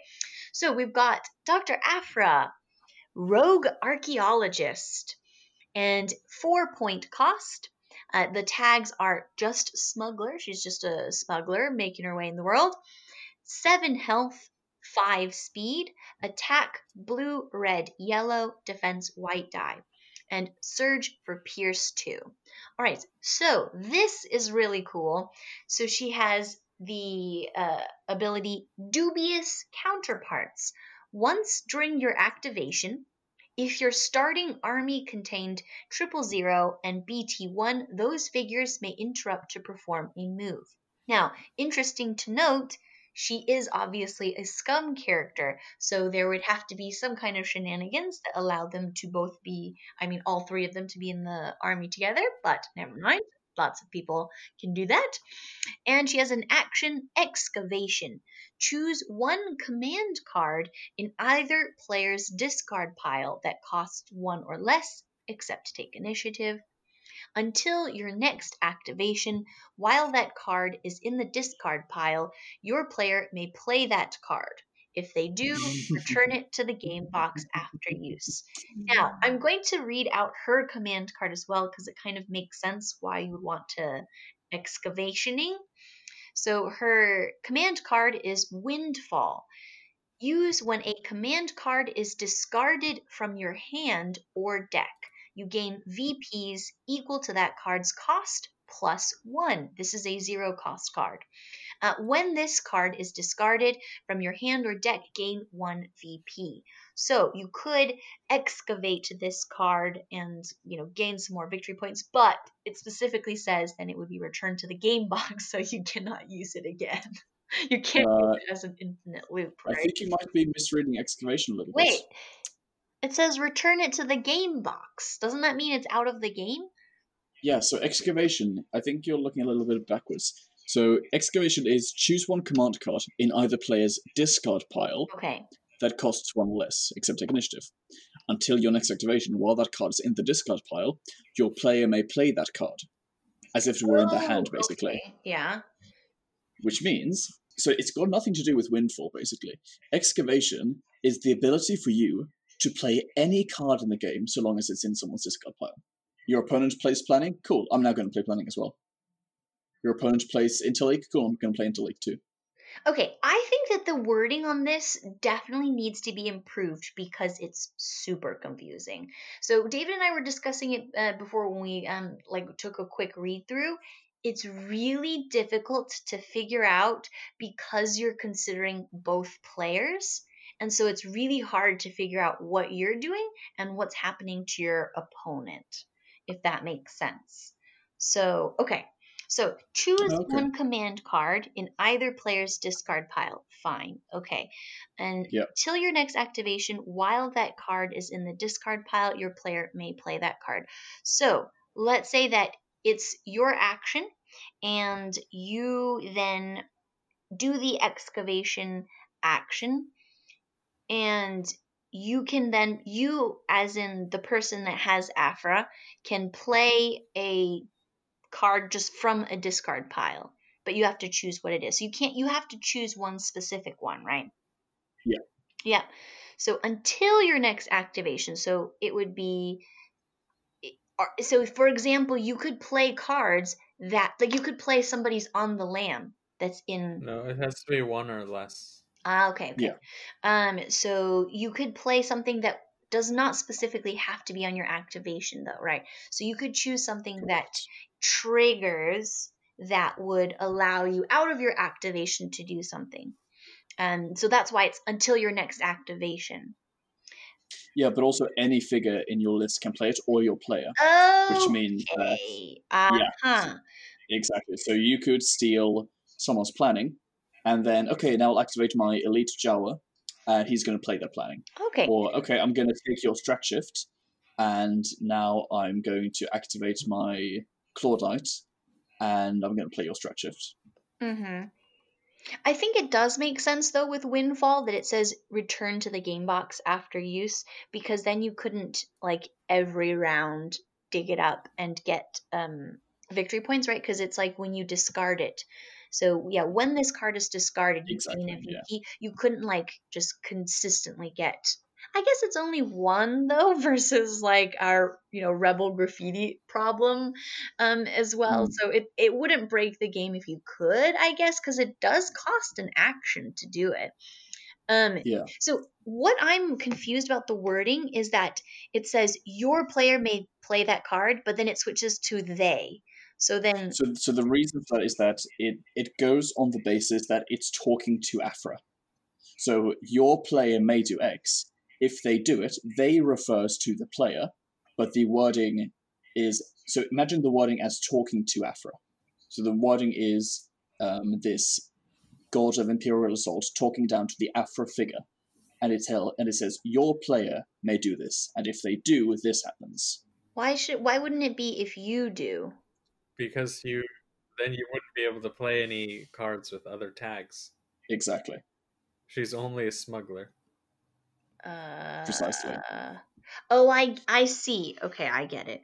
I get it. The Yeah. you is Afra, but the your player is like you, the person. Exactly, which is why they have to differentiate the it with they, because otherwise it would refer to you. I to, A- get to it. Afra. Okay. I think maybe the there might be an easier way to say that, but I, my brain isn't coming up with it. I, I I don't think so. We've spent so long on her wording, and this is the clearest thing we were able to find. Maybe there is something out there, uh, but we haven't been able to find it. Why why couldn't you just why couldn't you just extend it? Something like uh, while the card is in the discard pile, your player may play that card and then return it to the game box. Because then it's it's it makes sense that that's just going with the your player. Yeah, no, that, that's pretty good point. Your player may play that card and then return it to the game box. I, I think it, that she does have a lot of um, interesting options because that it goes with her character as well. Like in the comics, like she's very resourceful and like Yeah. uses things from other people and manipulates other people. So Is it cool. really so broken to um, have to return it to the game box? Yes, absolutely. Otherwise, you could strat shift every round. You could intel leak every round. You could celebration every round. Except every, planning every round is only three rounds and maybe not round one. Uh, it is still pretty big because here's the thing. So she's on a knife's edge, as far as I'm concerned, because we do we have no idea if she's broken or not. Because even though we've tested her a lot, we haven't test, been able to test everything. Mhm. The thing that's scary about her is that if your opponent plays celebration, you can then play your own celebration. Okay, you've gotten plus four points. Then you'll play your opponent's celebration. That's plus eight points. Then you'll play your own celebration again. That's plus twelve points. Yeah. Ah, Then you'll play your uh, I don't know price on their heads twice or something. Yeah. So that's so. She, I, I think she's going to go very very well. In, You you can't really due to the nature of how many rounds there are. no, no, but still, even you know, having an extra eight points just because it's just she's pretty sitting behind a wall, just sp- spending actions. Yeah, no, I, I agree with Isaac here. The the celebration is the real one that could break it. Um, Yeah. yeah, playing celebration extra times does seem like that's just Or, and even just with the flexibility goes because if you put her in an imperial list, let's say you, I mean, you're going to use um, rule by fear because every Imperialist has it. Whichever card you discard with rule by fear, you can just say, okay, I'll excavate that. I can now use the card I discarded round one. So you're always going to have a card if you're running her empire. If if it's one point or less, right? Yeah, but you're probably not going to discard a, a more because this used to be two points or less, Oh, and it was hella broken. yeah, because- no, yeah. that sounds. Oh, look at that! I can do parting blow four times. Oh, look at that! I can play tools twice. Oh, look at that! I can play slippery target four times. Not and that's not even counting if my opponent would have those cards as well. Mm-hmm. Mm-hmm. She is, she really scares me because I don't know if she's broken or not. She's so fun. I've run her. She's an amazingly fun figure. If you run her with spies, excavation is amazing. If you run her with her with BT and triple zero, they are suddenly very cool now because now Yeah, triple zero can move I eight in want attack. do, yeah. So from a thematic standpoint, she's awesome. But from a game balance standpoint, I just don't know yet. So we'll have to just wait and see. We might have to work on that excavation. We'll have to see. I mean, there. But the thing is, though, that there's lots of different ways that the excavation ability can be changed. So, for example, if it's too good, we could then bump it down to cost zero, or you know, or something like Let's that. take away the celebration problem, which I think is going to be the Yeah. biggest issue. So we could do something like that. Uh, it there there are lots of different ways that I think that that particular idea Yeah. of that ability can be rewritten. So uh, it'll be interesting to see how it gets uh, how it gets used. Mhm. Please, everyone out there listening, go break it. Go forth and break this combo, and so that we can see what uh, what to do with it. But I'm I'm there are people out there that I know are going to to break this, and I'm looking Oh, yeah. forward to it. Yeah, exactly. Uh, again, I love this idea, the idea of this figure. She's honestly one of my favorite figures to come out this season. Uh, we just have to keep an eye on it. Oh, so she can play single purpose? No, she can't. Uh, yeah, she could. That sounds awful. Okay, yeah, never mind. Then she's playing way too many cards. So she could single purpose, pick two cards, Hmm. and then next round she could excavate single purpose Oh, and excavate something else again. Yeah, but that doesn't do much though. If you're excavating single purpose, then that's one of your two excavations of Right, round. Oh, that's true. I- guess if you have two the limit, then yes, you could do Yeah. it. That is true. Oh no, actually, that, that still doesn't work. 'cause you can only do it twice. Yeah, I- I think that's fine because to the limit is a zero point card. It's going to take up slot in your deck. yeah, I don't Uh, think sorry, it's not that to the bad. limit. Um, uh, single purpose. Yes, it's a one point card. Takes up slot in your deck, No, and that's if you're using her, you're not using it on someone else. So I, I- I think that's okay. It's all right. I think it, it is really scary to just give someone a blank check on command cards. Yeah. Yeah. So, so honestly, I, I think Aphra might single-handedly start make um, uh, spy lists start to run uh, the fool me once card because against Aphra, you do not want your discard pile to be around for long because mm, she's going to abuse it because she she looks okay when you read her abilities, but in game you'll realize she's insanely flexible because just by round two, there's gonna there's usually each player's played maybe one to three cards.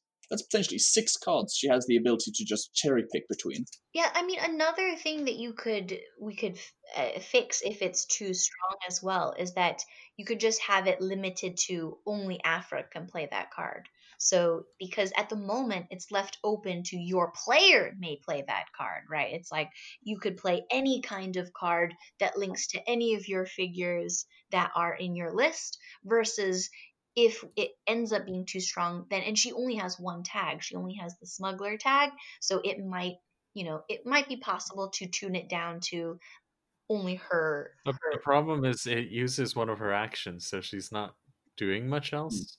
And then Mhm. she has so few tags, she probably won't be able to play hardly anything. Mm, Yeah, mhm. it, it, it's very tricky. I think we'll just have to we'll have to see see, see, what happens. Yeah. Alrighty. Well, let's head over to the next scum figure. This is the one More droids. only HK47. So I'll read off this one. So we have HK47, the faithful meatbag exterminator. He is a droid and hunter, 7 points, black die, 11 health, speed 4, range attack of blue, blue, red.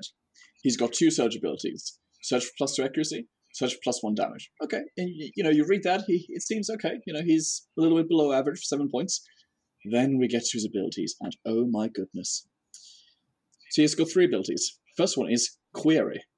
When you declare an attack, apply plus 2 damage to the attack result unless the defender suffers one strain and becomes bleeding. That's a that's a that's an intense query. Yeah. Conclusion. While attacking, apply minus 1 dodge to the attack results. oh snap! And Mockery. After a hostile figure removes the bleeding condition, the figure suffers a strain. this guy. This guy. Whew.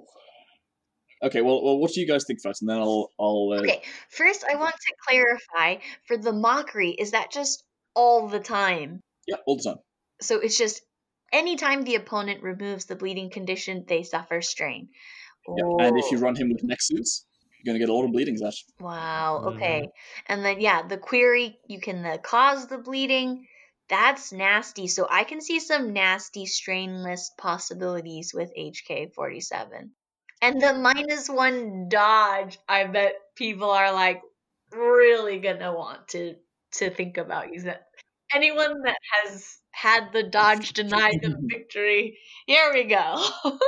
So HK47 was the most broken figure in our playtesting when we, when we did him.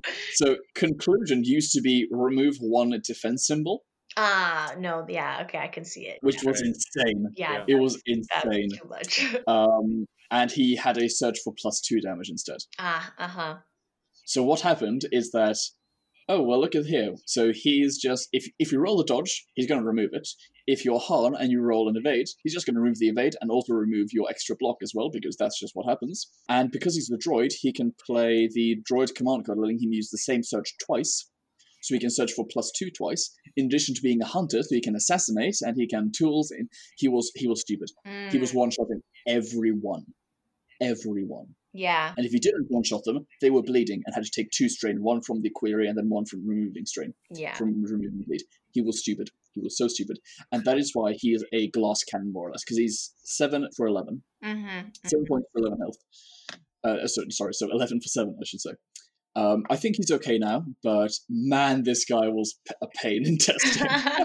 yeah, I mean the the HKs classically have had that kind of glass cannon archetype anyways, so it kind of makes sense that that it applies to HK47 as well. Well, we shall see. Uh I, I I think it is still very very strong. We'll see if Yes. it's still too strong. Yeah, I think it's it's good. He he did lose a lot of um, consistency somehow though, compared to the regular HKs. Mm, without the reroll. Yeah, Mm, but he's also got a more a more consistent attack pool. Yeah. Because he's got the red die instead of the yellow. well, it depends who you are. Uh, so I'll also read off his command card real quick. So he's got definition, love, which is a one point command card for HK47. Use during your activation to perform an attack targeting a hostile figure five or more spaces away without spending an action. Remove one red die from the attack pool. Oh, okay. Amazing, amazing, amazing, amazing. Because yeah, you lose the red die, but you're still getting query. You're still getting conclusion. And it's a free action, so you get to shoot at this thing twice if you really Yes. want to delete something. And he's a hunter, so he can yes. Yeah. hmm do the things. HK47 is insane. We're gonna see if he's broken or not, but Yeah. he is I think it's is one of the best hunters. one of the ones where in this could be broken. We'll Yeah. we'll see. Yeah, he, he's just awesome. I, I can't wait to play him, and running him in a droid list is going to be amazing. You you put in him, you put IG11 in there, you throw in maybe BT, hmm maybe you throw in K2SO. Those are some seriously scary droids you've got right there. Yeah. hmm Definitely. Right, well, let's go over to the next mercenary figure. David, you can read off this one, and this one is probably going to take a while because even though it's only one figure, there are four cards to get to. Yes, it's the elite elite Clawdite shapeshifter. Uh, six points, nine health, red, green, yellow attack, four speed, black defense dice. Hunter Spy. Uh, so when you're deployed, you may gain one form card of your choice from the supply, and at the start of each round, you may switch your form card with another one. I think that is mostly the same. Yeah, the only changes are plus one in health. So Right. she's now health nine, which is good. Yeah, so the the main changes are in the forms, which the first one is Senator, so Surge plus built-in plus one accuracy, Surge for one damage, Surge for recover two, and Surge for gain a power token. And the Conspire ability, distribute one token, one power token for each die in your printed attack pool to friendly figures within one space. Um, yes, just makes it consistent. Yeah. hmm Instead of rolling. Exactly. Because, you know, previously it was you either give out um you Way too many. out yeah, ex- exactly. It was just it was way too swingy for one of the most expensive support units in the game. Um, so we just thought, well, the cleanest way to fix that is do it one for each die in your attack pool, because then we don't break the regular one. Yeah. So the regular one only gives out two. Yeah. Yeah. I, I, think, think, it's, it's pretty solid, but I, I also think there's plenty of ways of getting tokens these days. So we'll we'll have to see how. Not necessarily in Scum. In Empire, there's a ton of ways, but in Scum, it's a lot harder. That's true, but I mean, Cass, Cass, Cass, and Hera and everybody loves That's true. coming over to Scum. Uh, and That's the- second form is the Scout form, plus two accuracy built in, Surge for plus two damage, or Surge for two accuracy and Pierce one. Rifleman, when you declare an attack, replace one die with a blue die, and priority target figures do not block line of sight for your attacks. Uh, that's mostly pretty straightforward. Yeah, the only change is that the surges are different. So before it was a surge for Pierce 2 and a surge for 1 damage and 2 accuracy. So now there's a completely new surge that there wasn't before was a surge for just 2 damage and a surge for accuracy and Pierce. And Rifleman has also been changed very critically. Rifleman used to be replace a red die with a blue die. Now it's replace any die with a blue die, which means you could go, you could keep the red, get rid of your yellow, or for some reason, if you want to, I don't see why you would, but you could also get rid of your green and do blue, red, yellow. So that's also a very big change, mm. making Yes. the scout. Pretty pretty solid. Yeah, The the last one is the soldier has two accuracy built in, plus two damage surge, blast one surge, and a surge for focus. It also has an ability called Shields Up, where you can place an energy shield in an adjacent space. A figure can attack this energy shield, which has health five, defense none, and professional. While attacking, you may reroll one attack die. What the heck is this energy shield? What? yeah. So the energy shield is making its big debut into skirmish, and yeah, you can you, you can just place it, and it blocks line of sight. Uh, it is pretty easy to kill. I would rather have the energy shield be health four. I think health five is a little bit much. Mm-hmm. Um, but it used to be in testing health 5 defense 2 block, and that was way too good. Oof. Because if, if you're gonna have an energy shield, it needs to be able to be one shot by Yeah. a jet trooper or by a shore trooper. hmm Mhm. Like it's it's just basically wasting one attack. It should be like wasting just one attack. Yeah. Exactly, Okay. Uh, so it's, it's just a block that blocks line of sight. precisely. I, Which I, can be very effective. I thought it was the the Nalhada, you know, little thing you can stand next to and get minus surges for ranged attacks at first. Ah, no, no, this just completely blocks line of sight. Okay. so this is a completely new mechanic that is being put in. Yes, Very cool. indeed. So I'm I'm I'm gonna have to see, but I'm I'm thinking that that could be too strong. We could see this being a, a problem, especially for some very like Heidi sniper list, not naming names. Um, so that could Mm, yeah. cause some really big problems for uh, some opponents to deal with kind of snipers that are hiding especially if you have more than one Clawdite but for the cost So the forms are unique. oh you can only okay. have one soldier. Correct. And so you can only Good put to one down per round. That's Yeah, good. and s- so I, I think you're right, but also I think health 5 is relatively easy enough that worst come to worst, it's going to take you two attacks from weak units. Yeah. Uh, again, I would rather it be health 4 because that means the average four point unit is going to be able to kill it Mhm. in one attack, and therefore the the scout is spending one action to nullify one attack. Mhm. If it spends one action to nullify two attacks, that's very very good. Yeah. Yeah. yeah. Um, but I don't think it, I, I don't think it's as scary as say HK or Aphra. Um, but I think it's just a good ability. hmm Yeah, no, definitely. So we'll have to see. I I think it'll definitely get play. I can definitely see the the Clawdite getting play. Yeah, it's with the got buffs. It's got spy. It's got hunter. It's it's good. Mm, It mhm. does the shield take grenade damage, or is it specifically only shots directed at it? That just depends on the wording of the ability. If it says each figure on or adjacent, then it doesn't. If it's each figure and object, then Okay, it, so uh, it, it's an count. object, It- yeah, it's an object. Energy shields are objects. but it it doesn't. Does it block movement at all? Or No. You can move through it fine. So if you go up against a Jedi list, you're never going to use the soldier. I mean, I, I guess you could. You know, it's still got the surge for focus. It's got professional, so it's still a better attacker just base than the scout. Um, so you- I was, I could definitely Yeah. see people using it. So would you have? Would it do anything to melee units, like melee units with reach?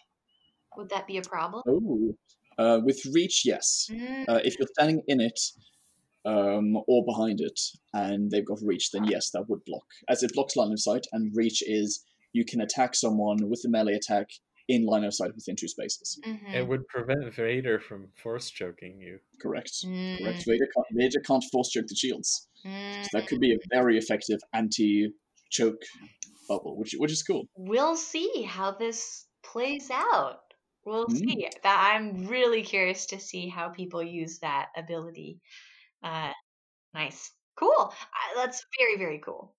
Yeah. Well, Jess, why don't you go over the big white fluff ball? Yay! I'm very excited to have more creatures. So Wampas have gotten a rework. So we've got Wampa. This is an elite Wampa, six cost, health 12, speed 3. Wampa is a creature brawler, attack die melee, red red, defense black die. It has a built-in 2 damage, has reach, surge for cleave 3, nasty, surge for bleed and stun, also nasty. It has efficient travel. You ignore additional movement point costs for difficult terrain and hostile figures.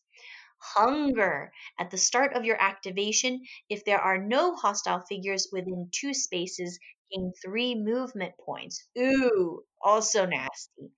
Non sentient, you cannot interact. Makes sense. Okay, that's. He's sounding pretty nasty. He is very nasty.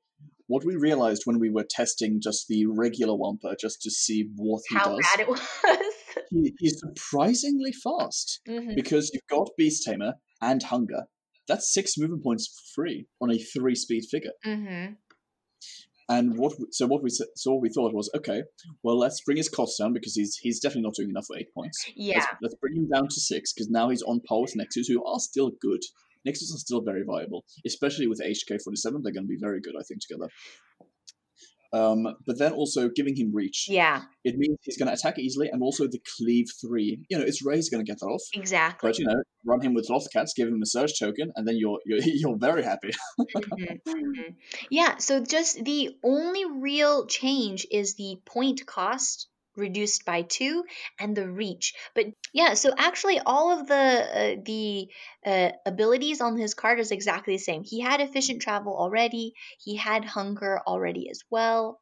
I keep saying he, but I mean it could be a she as well. You know, I'm not gonna not gonna be biased there but um so the yeah the only real change is the point cost drop by two and the reach but reach makes such a big difference like you said Yes. especially because now the cleave is really nasty you can actually get it off wi- in a much wider range and i think that will make a huge difference ooh okay very interesting again i like this nice subtle change I'm not. I'm not convinced it's quite enough hmm yeah because the beasts always have that problem of one tamer, too many beasts. Yeah. right? hmm yeah, this guy is insane if you lie in an ambush, though. Lie in ambush Wampa, Ooh, is gross that does sound because he, he hits like a truck. And let's just say, wait until we get to the command cards. Okay, let's talk That is, about that is going to really pack your brain. But we have one more. we have one more mercenary card to get to, which is the new and improved Under Duress. Ah, So this is a unique skirmish upgrade under duress, one point. So it's gone down by one. It used to be two points. mhm. When a hostile figure suffers damage, for each resulting strain he wishes to prevent, the player controlling that figure may discard two command ca- must discard two command cards from the top of his deck instead of one. And the second ability, the second row is new. Exhaust this card when a hostile figure suffers strain to resolve any choices for that strain instead of your opponent, which is obscene. Ooh, Yeah, Yeah. I think this is quite crazy. yeah, that's really crazy. So strain decks now really super viable. Okay, Oh yeah, we're gonna have to have you're a gonna whole run, you're, you're going to run this. You're going to run this in every yeah. You're going to run this in every HK list, Mm, hundred percent, every time. I mean, Yeah. you should you would probably run it in anything that had Trandoshans Oh yeah, or Boba too. Fett's or yeah. Boba Fett this is going to be amazing because he can suddenly say, "Okay, yeah, so you're two health left. I'm going to flame through you. I'm going to force you to take the, this train's damage." yeah. Uh, but interestingly enough, Murne does counteract this because Murne's ability to stop strain happens before the exhaust effect. ah, okay, got it. So, so the the question I have is does it affect the entire source of the strain? Uh, what do you mean? I mean, I, I guess when you take strain, you you take it one at a time, right? Yeah. So the exhaust effect is only for one individual piece of strain. Yeah. which which does matter because you know say you've got six cards left in your deck and Vader has one health left. They, you know they are definitely going to discard all six cards to keep Vader alive for another round. Mhm. So you exhaust the card to force the damage on Vader, or say they, or maybe it's a low value figure that you know they're just going to say, "Eh, that's fine, I'll just take the damage." You're saying, "Nope, I'm going to force you to discard two cards from your deck instead." Mm. Yeah. So I, I mean, I, my question, I guess, is if you Bossk or Flamethrower, you you can choose what one of those strains do, not that whole distributed pile, right? Oh yeah, absolutely. Otherwise it would be broken. Yeah. and then if, if you're doing time. if you're doing one of these say escalating hostilities and it's So- three strain all at once can you force them to resolve all of them the way you want No, because you, it's, it's because just you, one right you- because you you, su- you suffer one one strain Yeah, at a time.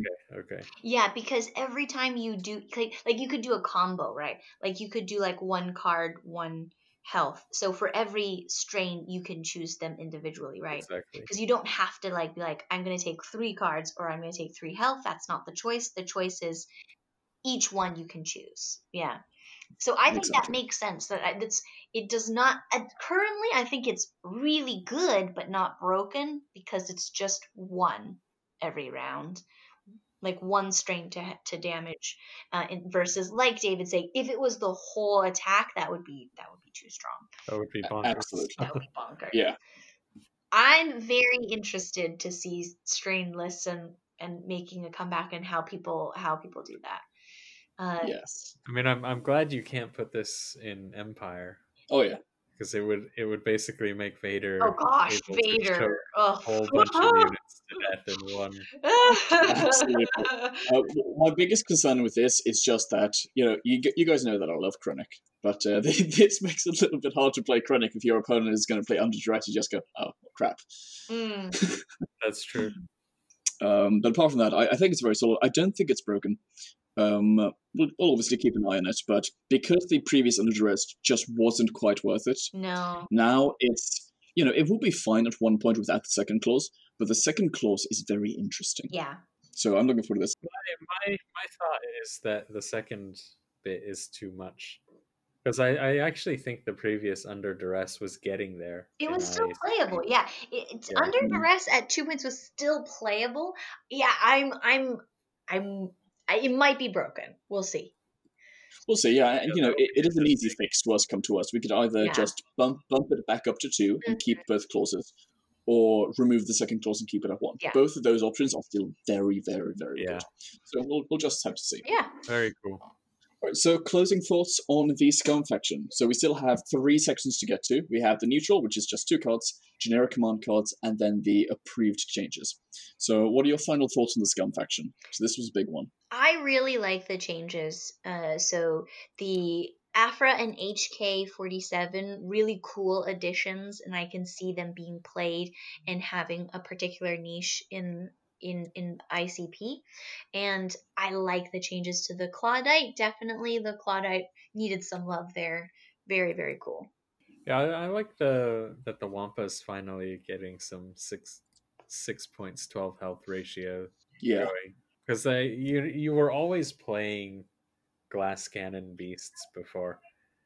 But let's be honest, even the Rancor and the Bantha are glass cannons. You just throw them up there, Yeah. see what they can kill, and then they blow up, right? yeah, yeah, exactly. But this this will be a bit tankier. Hmm. And again, line ambush Wampa is not to be underestimated. And just wait until we get to the new creature command card in a little bit. Ooh, let's get into it.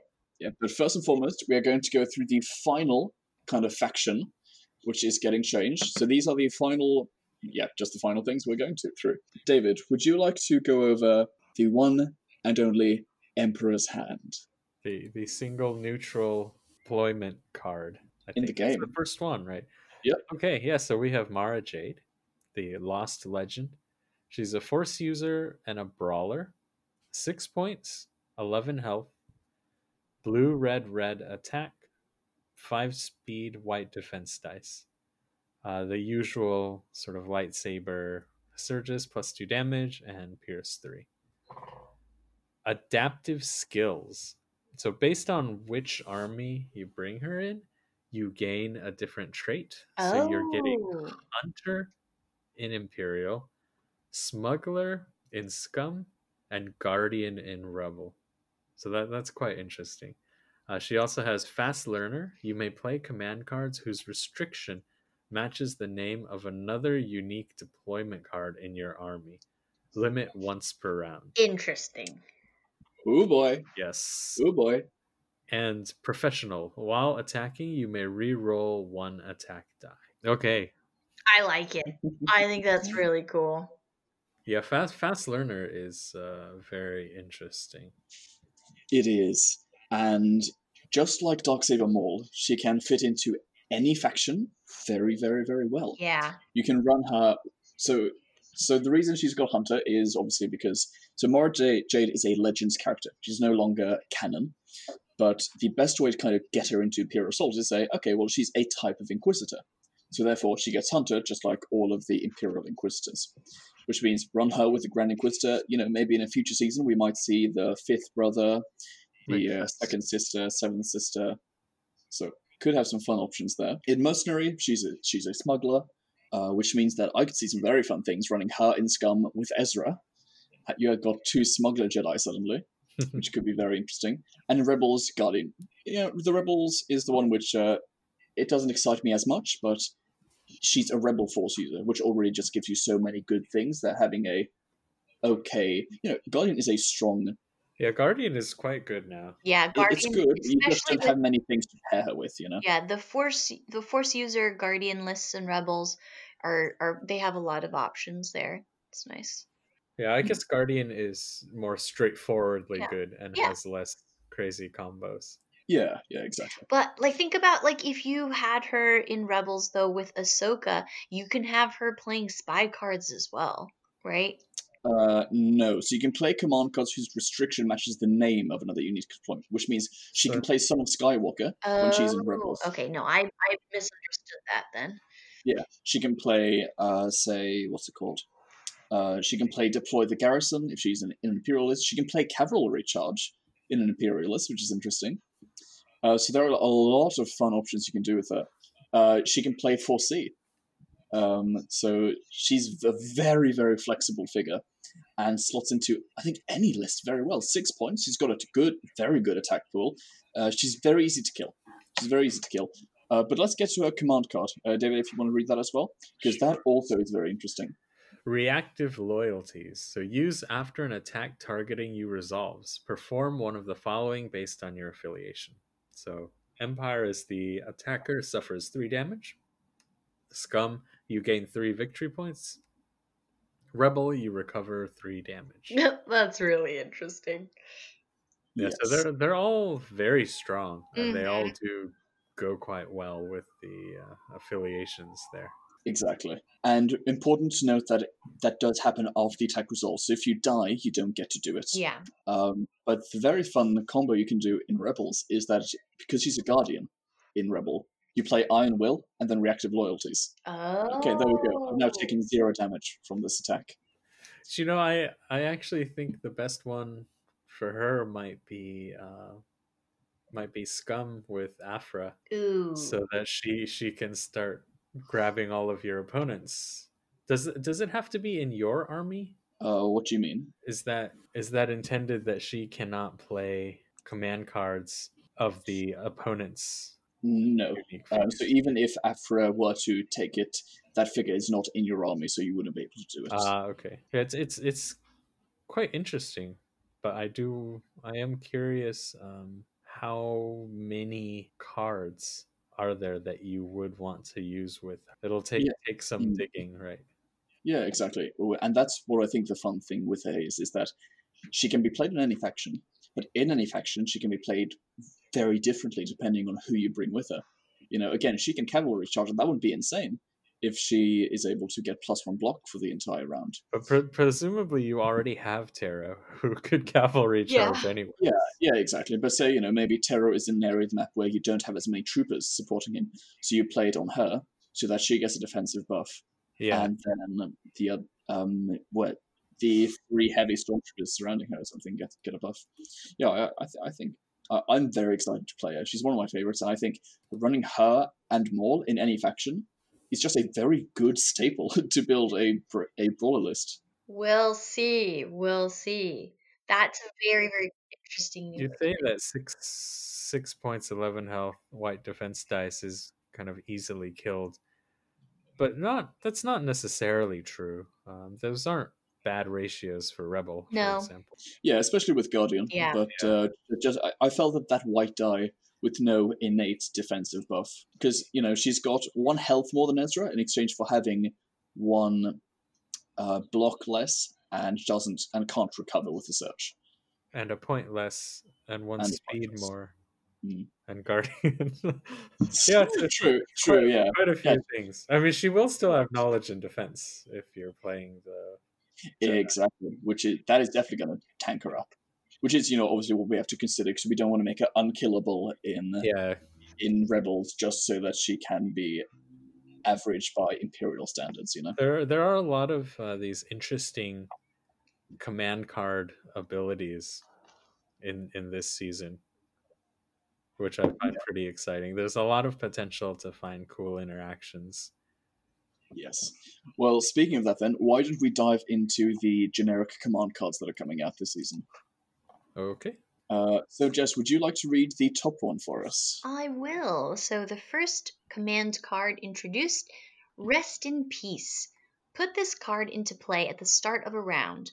Players cannot choose, play, or redraw command cards in discard piles. At the end of the round, discard this card and draw one command card. So it's stopping command card discard shenanigans for one round, and you get a card. It's basically our anti-Aphra deck Yeah. in case you want to become too good. Yeah. Or it kind of delays her one round right Mm-hmm. Exactly. And again, like you said, there's only a limited number of rounds that are going to be played anyways. So that is significant. And if you think about like a card like planning that just gets you a card, like this still gets you a card. So even if you don't play against somebody that has discard card shenanigans, it's not a dead card. You'd still be able to draw it. it gets it gets you one card Yeah. so it's kind of like officers training Yeah, exactly. But it doesn't require you to do anything except just play it. Yeah.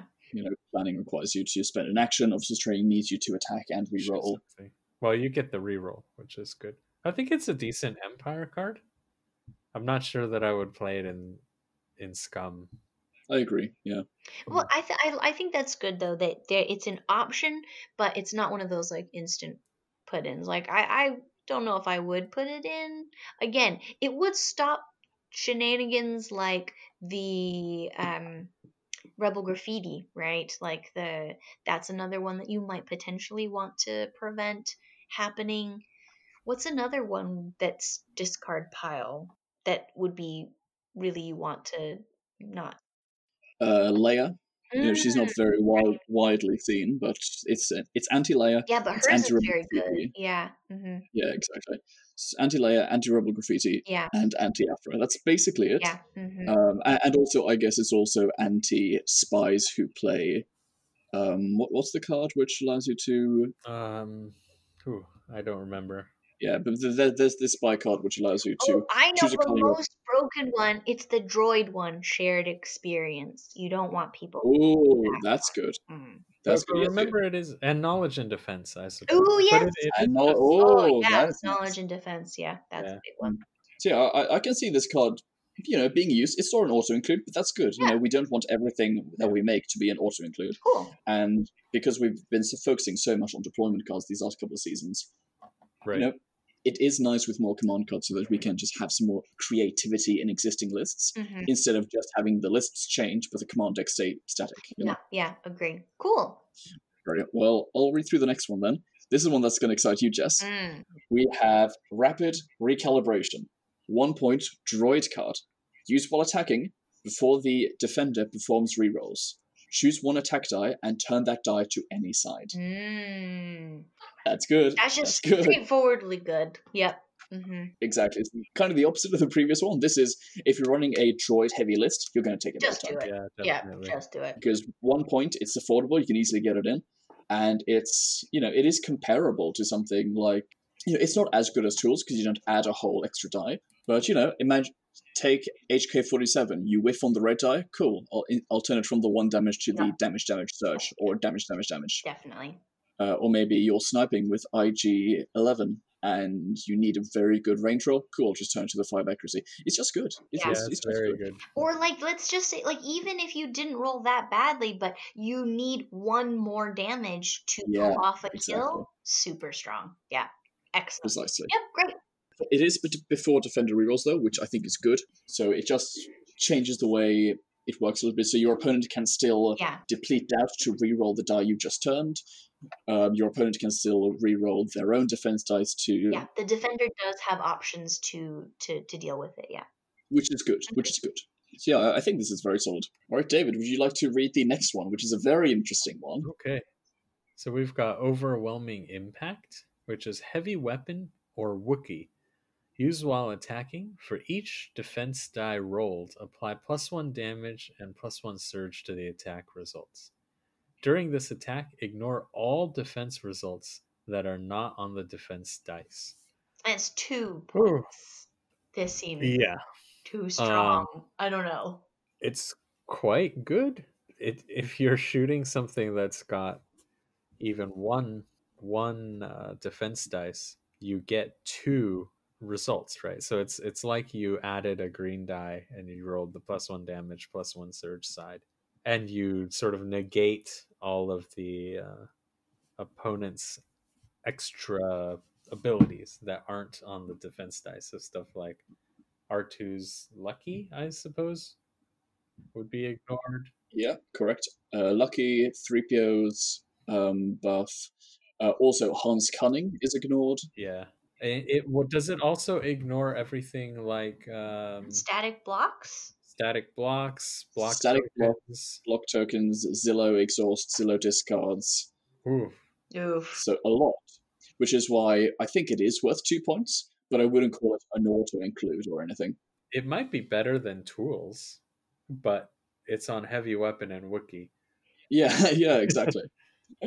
uh, which so this is a, another card to help the Wookiees out. Yeah. So it's going to be very cool because now suddenly you could run a Wookiee warrior, just go and punch Vader in the face, and you're getting plus two damage, plus two surge, Yeah. which is Very nice. Yeah, this the only thing that is not tipping it into too strong is the tags. It's heavy weapon and Wookiee at the moment are not overpowered groups that we're worried about being too strong. So And also, two points is a hefty price. yeah, for sure. hmm Yeah, I think it's it's very good. I think if you're playing heavy weapons and Wookiees, it's uh, definitely something you want to put in. Yeah. Mm, hmm Uh, it, it, it's good. I think I think there are a lot of archetypes that are lacking these types of power cards that are getting something now. All right. Well, we're going to save that comment until the very last command card. Uh, but just why don't you read through the second last? Feint. Feint, brawler, one point. Use while attacking a figure within two spaces. Choose one attack die and one defense die and remove their results from the attack and defense results. Say what? Yeah. Nasty. Okay, that's pretty cool. Yeah, exactly. So it is one point. Yeah, exactly. So there is a there's an additional cost. Yeah. Exactly. But Vader now can remove the defender's dodge. Hmm. But but again, it does it could potentially mean he's he's paying three damage to cut through a dodge, which is hundred percent worth it because Mhm. that's Yeah, a lot more than zero. uh, you probably you're removing your worst dice, so you're Yeah, losing one or two things. Yeah, exactly. Yeah, because there's high chance that one of your dies has given you poop anyways. So you Yeah. take that out. Um and it balances out. Yeah, it, especially if you're removing a dodge. Hmm. Okay, that is very strong. Exactly. And I think the reason it's one point instead of two is that heightened reflexes is just remove a defense die. Yeah, Whereas in here it's one point, but you have to remove an attack die as well. yeah, there's an extra. Well, and and it's within two spaces, so you've got to be Yeah. melee. Yep. Yeah, I think I think it is very good though with Mhm. with that and with element. That's some serious brawler. And heightened as well, you know. If uh, if you've got hunter brawlers, you know, uh, Right. run this in a empire melee list. You've got the Grand Inquisitor and Mara. You Exactly. could have a lot of tools to get rid of dodges and defense dice. Mm, mm-hmm. Ooh, okay, interesting. All right. That's I think I think good. that's very good. Yeah. Yeah, I, I agree. But if we're going to talk about very good, let's take a look at the final card for the IACP Season 5. This is an Alpha Strike card. It's on the level of Lam, Assassinate, and Iron Will. So, David, as our creature expert, why don't you read this one through for us? Okay, so it's called Apex Predator, large creature only, used during your activation to become focused, hidden, gain two tokens of any kind, and two movement points.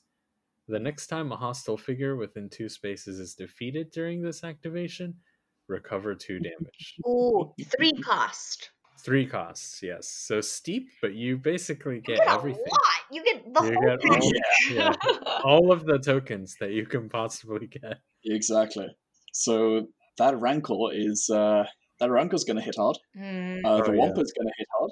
The the Nexu's going to hit hard. It, everything. It's everything except Lothcats. I'm sorry to say, David. Oh, um, but, but all of the large creatures, even Ter- Terro can play this. do wampas count as large? Yeah, if they're more than one oh, space. Oh, okay. So Terro can play this. Yeah, this is incredibly good on Terro. Oh gosh, yeah. Ooh. Yes. Ooh.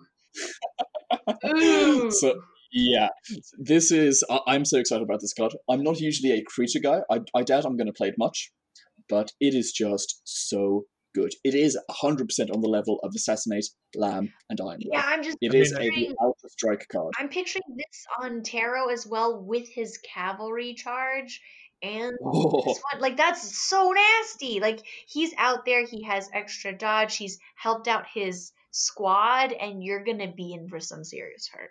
And you replenish his block tokens. Yeah. No, it's it's it's very good. I guess it doesn't work with the Bantha, but that's probably okay. Or it's not Yeah. it's not worth using on the Bantha. I mean, I mean, it's it's not awful. You get a Yeah. good attack off, and you get extra movement points to crush, and you do heal a little bit of damage. But yeah, it's. Yeah. I mean, the Rancors, it, the Rancor loves this. Yeah, this is for the the comeback of the Rancor. Ooh. I think the the hard part is going to be fitting this in with Crush Mm. and Wild Fury because that's already eight of your points. Which Yeah, so you might not run it in a Rancor list if you really want to have Crush. It's probably more of a, you know, I've got a Nexu. If you if you're running a Nexu, you're you're going to put it in every time. If you've got the Wampa, you're going to put it in every time. If you've got Terro and uh, Dubax, you're going to put it in every time. It's a very, very, very good card. Ooh. yeah, it looks fun. Very exciting. Oh, that's it's a really nice diverse mix of stuff in season 5. Yeah, exactly. So before we take a step back and look at the entirety of the season in its fullest, let's have a just quick chat about the approved changes. So there are five approved changes happening in this season, and we really don't want to change approved cards because we've said time and time again that when people vote to approve a card, they will not be changed unless they really have to. However, there are some cards because on, the thing is, the more seasons we create, the more space there is um, needed on you know app builders and on our printouts and stuff like that. Which means that if cards really never get played, then they're just taking up space. Which means more paper people are going to waste. It's more time wasted, more data requirements wasted for um, the TTS and app builder designers and stuff like that Yeah. list builder designers. So we are going to do. We thought it would be best to do it in this season because as we've had a lot of folks on command cards this season, I think it would be a good opportunity to do it. So we have five changes. I'll go over them quickly. The ATST, Luke Skywalker, Jedi, Biv Bodhrik, Dengar, and Zuckuss are all going down by one point. The ATST is now 10, Jedi Luke is 10, Biff is 7, Dengar 7, Zuckuss is 6. So what do you guys think of that? I think it's great. I think that that is definitely enough to get. I'm not sure about Zuckuss, uh, but I think that everything else, that's perfect. That's exactly what they need. The ATST is good, but a little not quite good enough for 11. Luke is good, not quite good enough for 11. Biv is on the verge, but just needs to be a little cheaper. Same for Dengar. Yeah, I think it's it's about right. Hmm. I Yeah. think ATST and Luke are sort of worth a Han ish sometimes. Sometimes. Yeah, yeah, exactly. The fact that they're more than Han doesn't really make sense. Yeah. Yeah, I'm I'm perfectly happy with those. There are some things that we haven't really seen very much. I'm excited to see if people play the ATST a bit more, especially with some of the new cards that have been introduced in season five. Um, yeah, we'll I will. yeah, exactly. All right. Well, let's close off the episode. It's been a it's been a long one, uh, but it's good. It's been good. We've been able to go through all the cards and really give our proper thoughts on them in full. So, what do you guys think all in all about the season? I'm very I pleased. with love it. I really, really like it. There's a huge mix, I think, for lots of different play styles. There's lots of different unique ways to play. I, th- I can see the the new deployment cards fitting into a wide variety of different types of lists, and also hmm. fitting in with the types of archetypes that we've been seeing being played. That like there there are going to be lots of different ways to play the cards, and so that, I'm really excited about that and just giving some love to some some really iconic characters that just haven't been like the Wampa just unplayable, but Yeah. so iconic in Star Wars. It's really nice to to see Mhm. to see that getting getting a, a revamp. Yeah, there's a lot of fun stuff coming up. I think a lot of it is quite thematic too. Yes, exactly. Yeah, no, I, I- love this season. It's it's again the season. I have not worked on this one as much as I did season four. You know, season four, my I put my heart and soul into Krennic and the Darksaber. I don't really have that kind of card in this season because again, I've just been working so much to get the uh, to get the tournaments as good as possible because they because tournaments have been going through a lot of changes and I think they're in a good spot now. Mm, yeah, there have been a lot of events. Uh, I think there's a lot of excitement around the events as well, which is nice. Yeah, yeah, exactly. We've been able to have more people come to events and make less of a loss running them, Mhm. which is you know, that, that, that, that's exactly what we want. Uh, and also, we've been able to reduce the ticket price, so it's now cheaper to play in. We have more players, and we're not we're not uh, losing as much money while running them, which is that that is the perfect trifecta. So you know, there's still some details that need to be done. We might change on how payment is handled because this Stripe, which we use, it takes a hefty cut. um, so we might look at um, just doing it through PayPal or something, but that's a whole other topic. Yeah. Yeah, no, I, I, I love the season. Uh, what are your thoughts, David? Yeah, it's great. I think I'm surprisingly excited about Rebels this time around, Mm, and obviously the creature stuff. Uh, yes. also, stuff like the heavy, heavy troopers but I I'm actually a little more excited about playing Krennic, surprisingly. So I'm excited about something from last season with the stuff that's come out this season. Yeah, but uh, that's cool. Yeah. Exactly. So, what exactly excites you more about Krennic? Is it his command card, or the heavies, or I think it's it's a mix of of his command card and and the heavies and some of Hmm. the new upgrades and things yeah, and Terro getting into the mix there. Yeah, yeah, absolutely. I, I, I think there are some very, very fun combos. If you go up against a under duress list, that's going to be painful. Mm. But but even there, if you can just do enough damage, you're okay with losing some cards or taking some extra damage. So Yeah, mm, yeah, I, I think it's very, very good. I'm very excited for this season, and we'll see. So by the time this episode releases, it's probably going to release on the same day that the season gets launched. So that's officially on February the second. And yes, we're going to have three months of playtesting games going on. Uh, we're going to have leagues. We're going to have tournaments, free tournaments. It's it's going to be a bunch of fun. And then after the three months, we are going to you know go through the voting and then back into Vassal seasonal tournaments and uh, approved play sounds good. Yeah. This is going to be a very exciting time for Imperial Assault. But this episode has gone on for a long time, yeah. so let's wrap it all up. So thank you everyone for listening. I hope you all love season five just as much as we do, and as much fun as it was to design it. And we will see you in the next one. Bye bye. Bye.